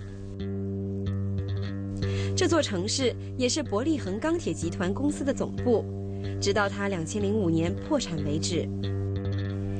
炼铁的高炉看着依然很有气势，但他们从一九九五年起已经熄火，现在留下的只算遗址。伯利恒钢厂是美国制造业衰落的最著名标志之一，也是美国传统产业相对集中的所谓“铁锈地带”的象征。但艾丽莎看到的不仅是铁锈。每次拍摄照片前都要测光，一年中不同的季节，一天中不同的时候。艾丽莎从不同的角度用全景相机拍摄伯利恒钢厂的遗址。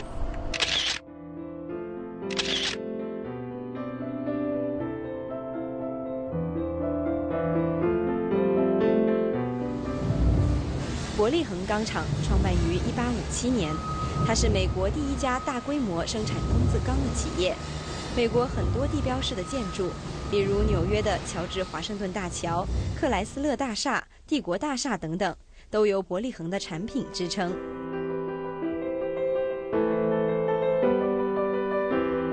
一九五零年代，伯利恒钢厂成为全美第二大钢铁企业，在财富五百强上名列前十。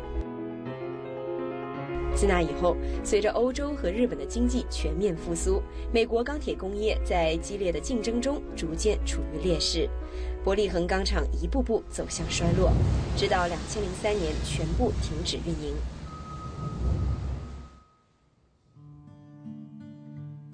艾丽莎自己的曾祖父，一八九零年代从斯洛文尼亚移民来美国以后，就开始为伯利恒钢厂工作，持续三代。到了艾丽莎成年的时候，伯利恒钢厂已经接近倒闭，不可能提供新的工作机会。艾丽莎用自己的方式继续和这个企业保持着联系。Late fall, November 2003. I was on a bike ride, and it was very warm Indian summer day. And 二零零三年十一月，秋天快结束的时候，我在河对面骑车，太阳正要下山。这些废墟中所有的建筑都拉出长长的影子，非常非常漂亮。我立即被吸引住了。两天以后，他带着照相机回到了高卢的废墟区。It was a beautiful day again, um, broad daylight.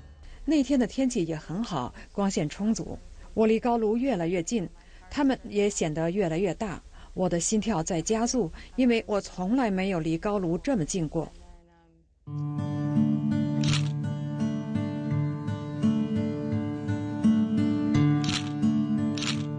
So it hissed, and my heart was already 我的心跳一直在加速。我当时站在那边，我看到了一个数字六，又是一个数字六，还有第三个六。我第一次的经历就是这样的。This is paradise, and that was. 还有这句：“这里是天堂。”我好像跟某种神秘的力量联系上了，我的创造性跟这个地方连接到了一起。On the site, in terms of my creativity. 荒废多年以后，高卢区也是窃贼和吸毒者聚集的地方。So I respected. 我知道危险性，非常清楚，但我希望完成自己的创作。过去几年来，负责保安工作的约瑟夫·科克曾经给艾丽莎的摄影造成很多麻烦。Because she would come in at strange hours of the day. She was 因为她总是在一天中最奇怪的时候来，风险比较大。我们知道这里老有吸毒者出没，也有很多偷铜的窃贼。艾丽莎总带着比较贵的设备。后来我们只得告诉她说，每次来和离开的时候都要用手机给保安打电话。如果我们没有接到你离开时候的电话，我们就会带着搜寻遗体的狗进来。艾丽莎喜欢用清晨和傍晚的光线条件，或者雨后。她的摄影背包里装着两套器材，总价值超过四万美元，重量大约五十磅。I don't shoot with a macro lens. They're not macro. 我从来不用微距镜头，不搞微距摄影。我的作品都是大尺寸，有些抽象作品可以大到十二到十四英尺。他在废墟中的搜寻和创作构成了一个系列——铁锈地带的抽象美。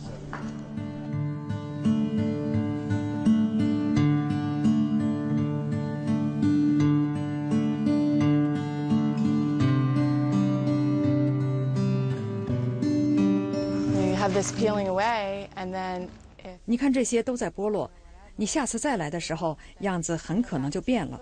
我的照片也像记录历史，拍过的景物很可能已经消失。伯利恒钢厂破产以后，一直是个受各路摄影家关注的创作场所。艾丽莎的作品显著不同。我看到她的作品的时候，总是会惊叹。我看到过很多关于伯利恒钢厂的作品，但艾丽莎的照片超越了一般的视觉描述，非常有诗意。艾丽莎和她的作品出现在城市的各个角落。一方面，她以伯利恒的独特遗产为创作灵感；另一方面，她也以艺术创作为自己的城市做着贡献。她既从现存的废墟中发现美，同时也用自己的技能保存伯利恒过去的黄金岁月。美国之音记者方正在宾夕法尼亚州伯利恒的采访报道。接触信息的脉动，感受时代的心跳。持续可靠的消息来源，平衡客观的新闻理念。我是团东明，欢迎收看美国之音 VOA 卫视。拒绝偏激与炒作，倾尽全力去做。传媒精品，全新打造，唯信唯实，新闻天职。美国之音 VOA 卫视。欢迎您回到 VOA 卫视，现在又到了美国万花筒的时间了。这个星期呢，主持人张佩芝将会先带您一睹钢铁侠和滚石乐队的风采，还会给您介绍美国最高层级的工艺品展，以及从大都会迁移到加州沙漠的一群独特的艺术家。最后呢，龚小夏会为您带来一周历史亮点，请看美国万花筒。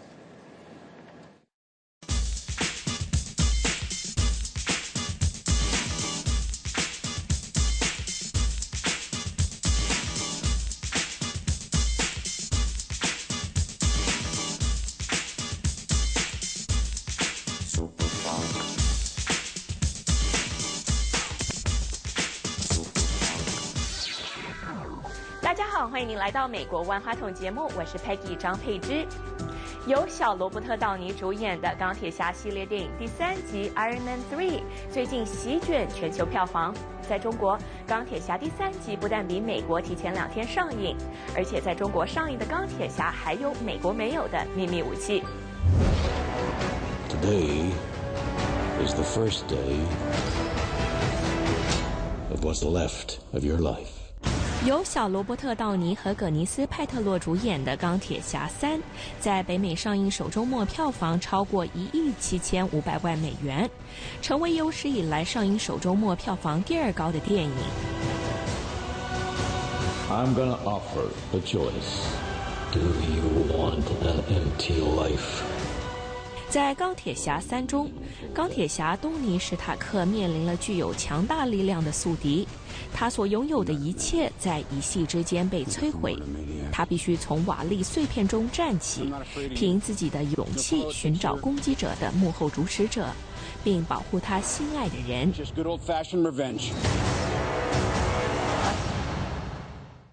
在中国，《钢铁侠三》的首映日比美国早两天。电影上映后立刻打破首映日票房纪录。不过，这部电影不但没和其他进入中国的好莱坞电影一样遭到政府删减的命运，反而还增加了四分钟的片段。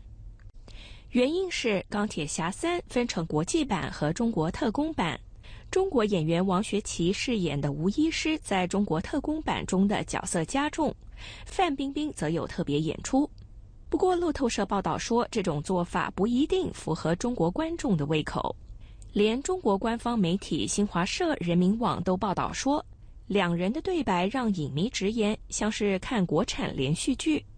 央视微博还批评片中的两位中国演员像是走错剧组。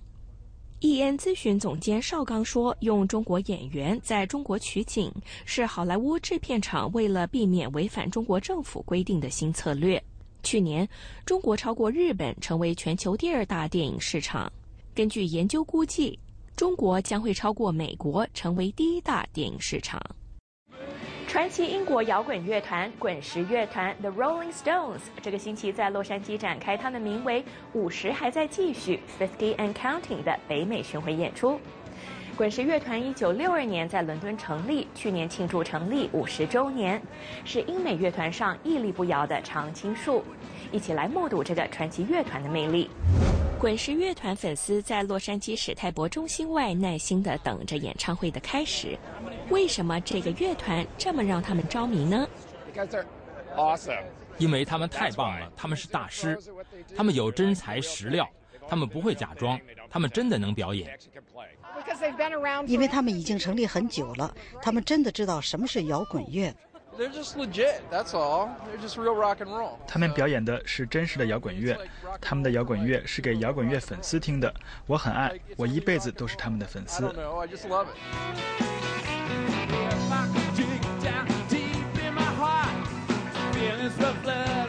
滚石这次巡回演出以他们的正字标记吐舌和嘴唇作为舞台设计，让他们的主唱米克杰格更能够靠近粉丝。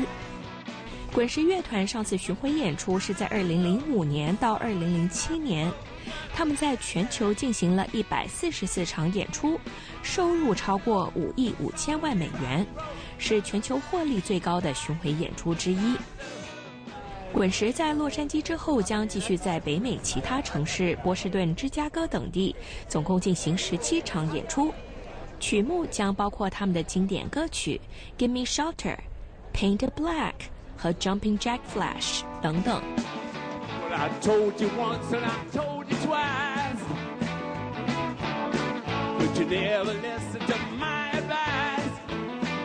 滚石乐团成立五十年来，推出了二十四张专辑，以及其他多张现场演唱和混合专辑。他们一九七一年的专辑《Sticky Fingers》在美国推出后，连续八张专辑都赢得排行榜冠军宝座，被告示牌评为史上最佳音乐团体之一。一年一度的史密森尼手工艺品展最近在美国华盛顿国家建筑博物馆展开，这是全美层级最高的手工艺品展。能够参加这个展览的手工艺术家都是圈内的佼佼者，有相当的功力。其中一个艺术家还自己发明了一种新的乐器。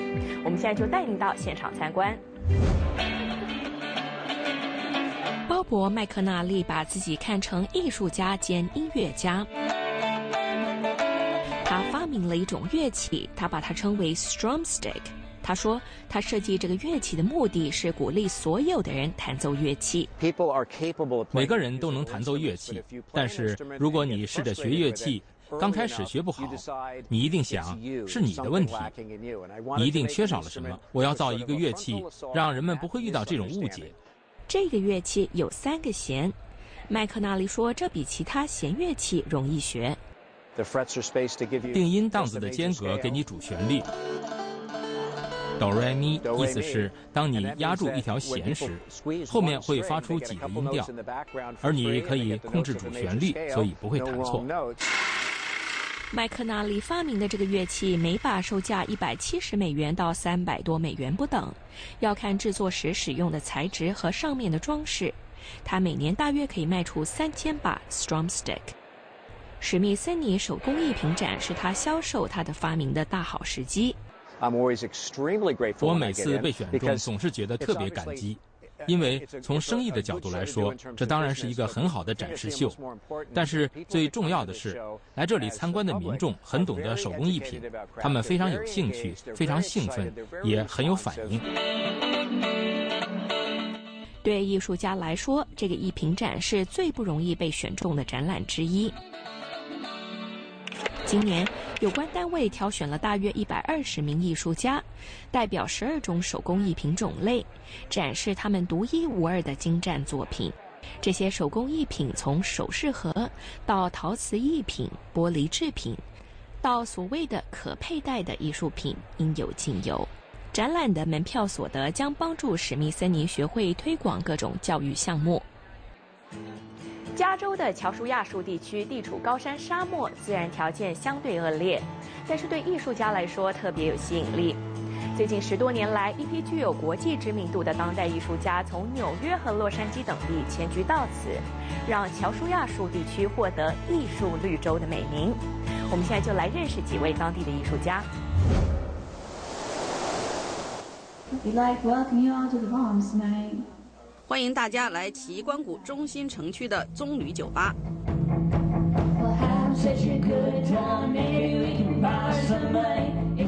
劳拉在当地长大，她既是酒吧的主人，也是乐队的主唱。她的男朋友汤姆·梅里克刚开始只算是个顾客。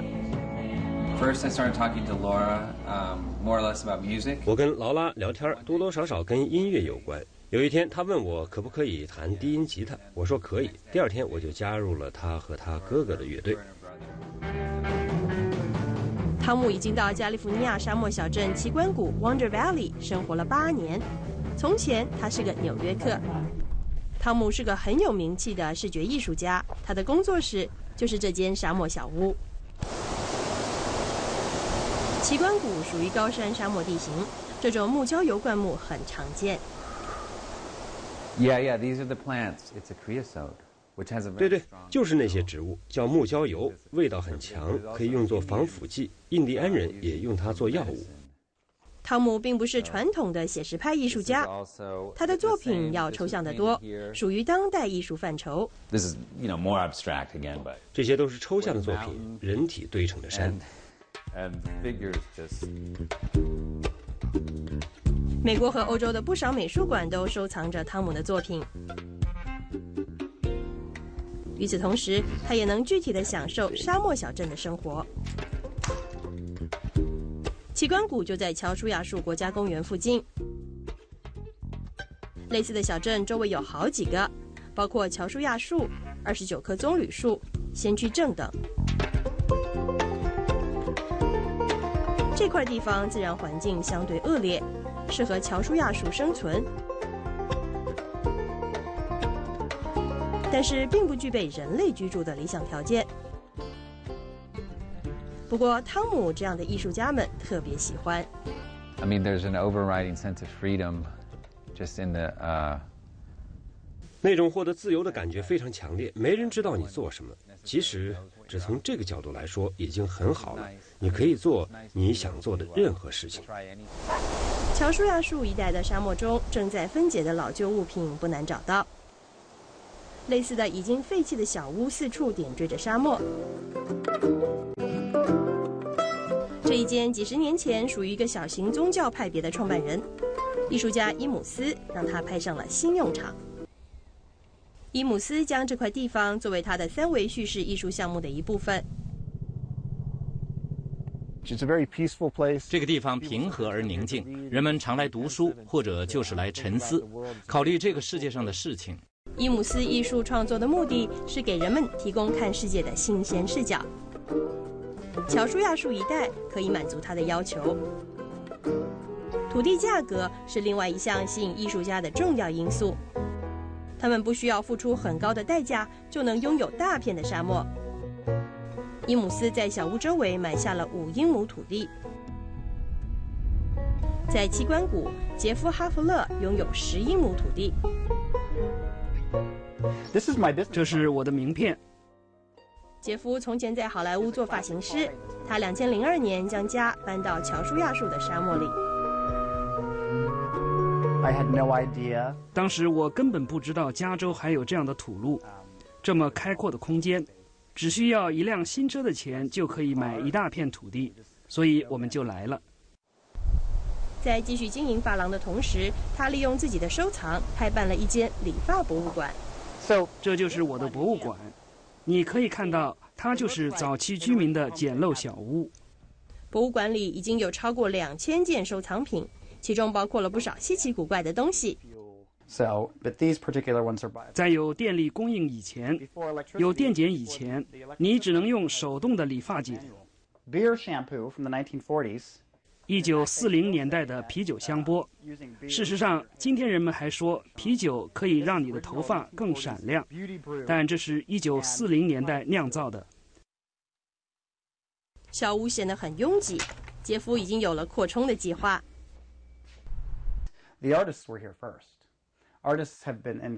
是艺术家们最先到这里来的。那些有创造性的人，很多年以前就开始跑到沙漠里来。因为沙漠里有巨大的创造性能量。新一波艺术家的迁居潮开始于两千年，一批具有国际知名度的当代艺术家从纽约和洛杉矶搬到了乔舒亚树地区，这一带已经成为著名的沙漠艺术绿洲。这是美国华统记者方正在加利福尼亚州乔舒亚树的采访报道。美国南北战争发生在1861到1865年间，南军虽然战败，但是有两名将领直到现在仍然受到许多人的尊敬。第一位是李将军，我们已经介绍过他了。今天我们要介绍南军另外一员大将十强杰克逊将军，Stonewall Jackson。1863年5月10号，39岁的杰克逊将军因为战争负伤引发肺炎去世。在今天的一周历史亮点时间，我们就和美国历史学者龚小夏一起去认识杰克逊将军。我身后这位骑在马上的将军，是美国历史上最著名的军事人物之一。他的名字叫托马斯·杰克逊，他是西点军校的毕业生。一八六一年，当南北战争开始的时候。他是弗吉尼亚军校的一位教师，学生们都说这个老师教的不好，而且很奇怪。战争爆发之后，他的上司李将军很快就发现，他是一位极为罕见的、出色的战略家。就在我脚下这片土地上，一八六一年的七月份，南北双方开展了内战开始以来第一场大规模的阵地战。当时的士兵也没有多少战争经验，炮火起来，很多人就往后撤。可是杰克逊将军却在马上巍然不动。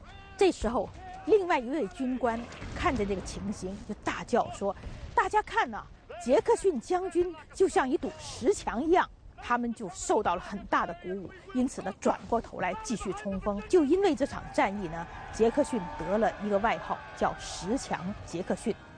在后来的两年里，他是南北战争中仅次于李将军的最重要的军事人物。Jackson was wounded here. 杰克逊在1861年马纳萨斯战役中受了伤，是左手中指的一个小伤。整场战斗中，他的左手包着一块被血浸透了的手巾，大家都看得到他骑着马，高举受伤的左手。杰克逊相信人需要平衡，高举左手一段时间之后呢，他需要高举另一只手，这样可以帮助血液循环。之后，杰克逊奉命接受治疗，他骑马到后方去看医生。第一个医生认为他需要切除手指，就在他准备手术的同时，杰克逊决定再找一个医生看看。后来他找到了马凯尔医生，这位医生认为手指可以保留，并且治好了杰克逊。不过杰克逊后来在前塞斯维尔战场上就没有这么幸运了。一八六三年五月，就在这片树林里。南北军之间发生了非常激烈的战争。当时，杰克逊将军是南军的总指挥。五月二号晚上九点，他领着一队人马走到这边勘察地形。就走在这个点上，在这个地方的时候，他的队伍忽然遭到了一阵猛烈的枪击。他们马上发现，打枪的原来是自己。杰克逊将军身中三枪，第一枪打中了他的右手，一个拇指；第二枪和第三枪却打中了他的左胳膊。在当时的医疗条件下，医生对整个胳膊进行了截肢。他的上司李将军在听到这个消息之后，长叹一声说：“他失去了他的左臂，我失去了我的右臂。”二零一三年五月二号晚上，我们准备了一个节目来纪念十强杰克逊在这里的战役和最后导致他丧生的一次枪伤。大约有五百多位民众来参观杰克逊当晚受伤的地点。杰克逊受伤在探勘的小径上，所以我们在沿途点上烛灯，让民众知道他的路线。杰克逊出发探勘的时候，我们一路点亮烛光；杰克逊返回的时候，我们在熄灭烛光。等到最后一盏灯熄灭的时候，也就是杰克逊被打伤的时候。受伤之后的杰克逊将军被送到这里来救治。这是一处离战场上和司令部大概二十七个英里的农庄，就在这间房子里。杰克逊将军度过了他最后的几天，到五月十号下午三点多，杰克逊将军终于与世长辞。我们在这里看到的这张床，就是他当时逝世的地方，而这张毯子，是他当时用过的毯子。另外，墙上的钟。也是当时的钟。杰克逊对美国的影响不只是在1860年代，即使是一百五十年之后，美国人仍然对杰克逊充满兴趣。他在1861到62年间打了好几场胜仗，一夕之间成为家喻户晓的人物，从一个无名小卒变成著名的常胜将军。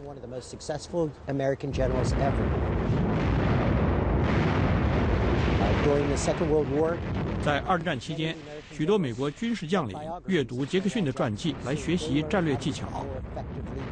乔治·巴顿将军对他的指挥官艾森豪威尔将军说：“在下一次的战争，你会是我的李将军，我则是你的十强杰克逊。”后来，巴顿确实是非常出色的将军。除了军事之外，杰克逊出身低微，但是最后影响巨大。这就是美国梦的具体化身。美国人喜欢这样的梦想。杰克逊证明了，这不只是梦想，而是一个实际。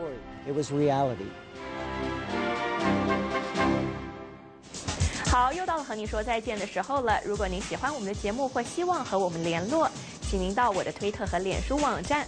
我在两个网站上的名字都是 Peggy Doa，就是 P E G G Y D O A。谢谢您的收看，我们下星期同一时间见，拜拜。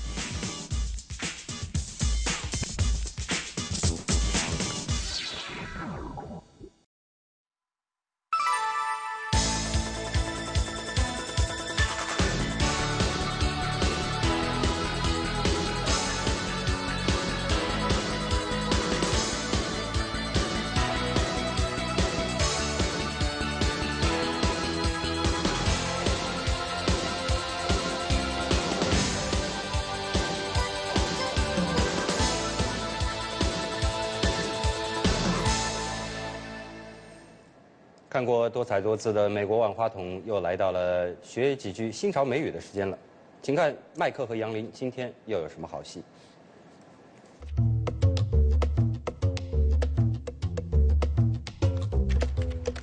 ？I'm gonna kill Mike when he gets back to the office. A two-hour lunch break? You've gotta be kidding me.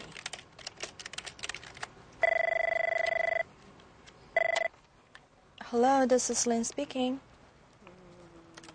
Hello? Hello, this is Lynn. I've got your coworker, Mike. If you ever want to see him alive again, you'd better listen up. What? Uh, okay. You have one hour to prepare a thousand dollar ransom. I will contact you with further instructions. A thousand dollars? Are you out of your mind? I don't even have money to buy lunch today. Who's gonna kidnap Mike? It must be a mistake. Or someone is playing a prank on me. Hmm, must be the case. You know what? Just just keep him. I'm better off without him. Bye. Okay, it's up to you. But know this. Mike is only allowed to make one call, and he chose you. His blood will be on your hands. But what if it's real? If Mike got killed because I refuse to help? How could I ever look his parents straight in the eye? Wait. H how do I know you're telling the truth? I, I want to see proof. Now, look at your computer. Mike! Youngling, save me! They've got me in this dark room and I haven't eaten in like eight hours. I'll do anything. I'll do your work for a week. I'll do your work for like three days. Just save me. Now listen carefully. One hour, $1,000. If you call the police or tell anybody, you can plan on collecting Mike's personal effects. Wait, wait, let's talk about this. There's no way I can get $1,000 in an hour. My checking account is already overdrawn. How about a um, 50% discount? No? Oh gosh, you're such a good bargainer. That's it. Okay, I'll give you $500. Plus, you can keep Mike's iPhone. That is my final offer. Take it or leave it. Deal. You drive a hard bargain. Honestly, I think you're in the wrong line of business, honey. Forget about hosting an English teaching show. You should consider a career in sales. But remember, don't tell anybody. Otherwise, you'll never see Mike again. For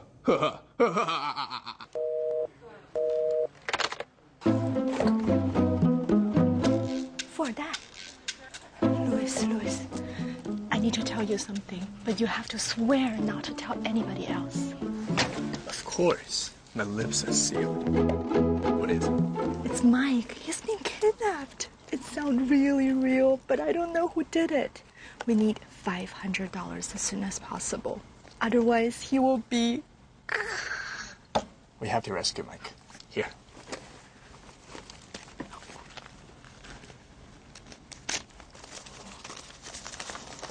Wow. Oh, I think that's too much. Right, 500 is enough. It's okay. Keep it as a tip. You, you sure? Of course. Okay. You got the money? Yes. Now listen carefully. Put the money in a brown paper bag. Go to the garden in front of the American Indian Museum. You have 10 minutes. And remember, Mike's life is on the line. Don't play any tricks.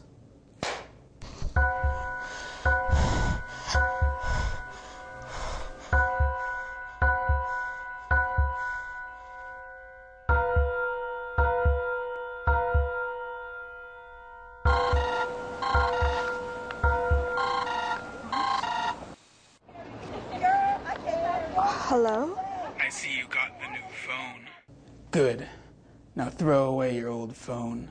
And go to the pool in front of the Capitol building. Ca- Capitol Pool? You have five minutes. Hello? Hello?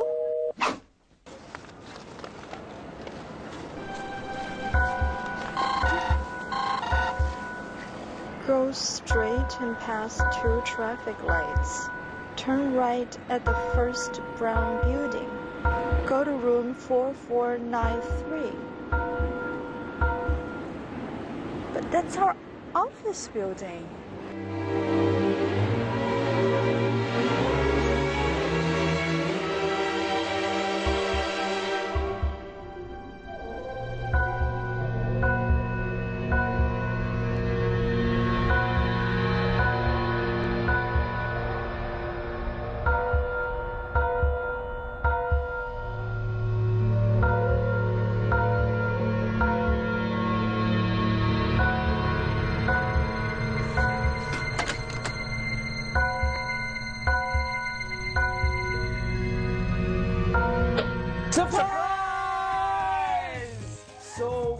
My was a hoax. We just needed to get you out of the building so we could decorate.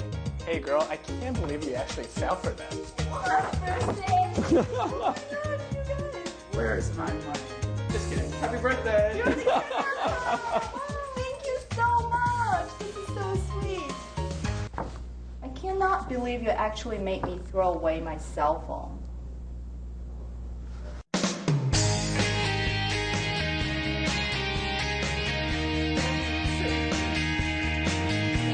Better off. 情况更好。 I think you'd be better off if you went back to school to finish your college degree. 我觉得你回去把大学学位读完，对你更有利。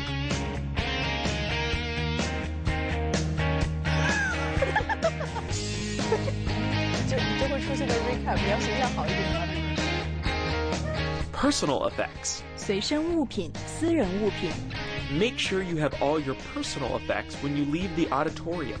离开会场的时候，请确保带好私人物品。In the wrong line of business. 入错了行。I think you are in the wrong line of business. With your expertise, you should consider a job in law. 我觉得你入错了行。根据你的专长，你该在法律界找个工作。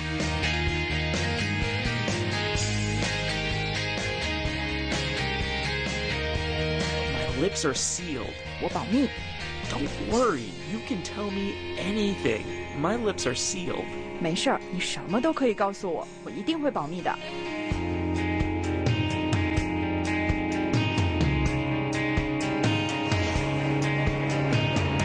On the line.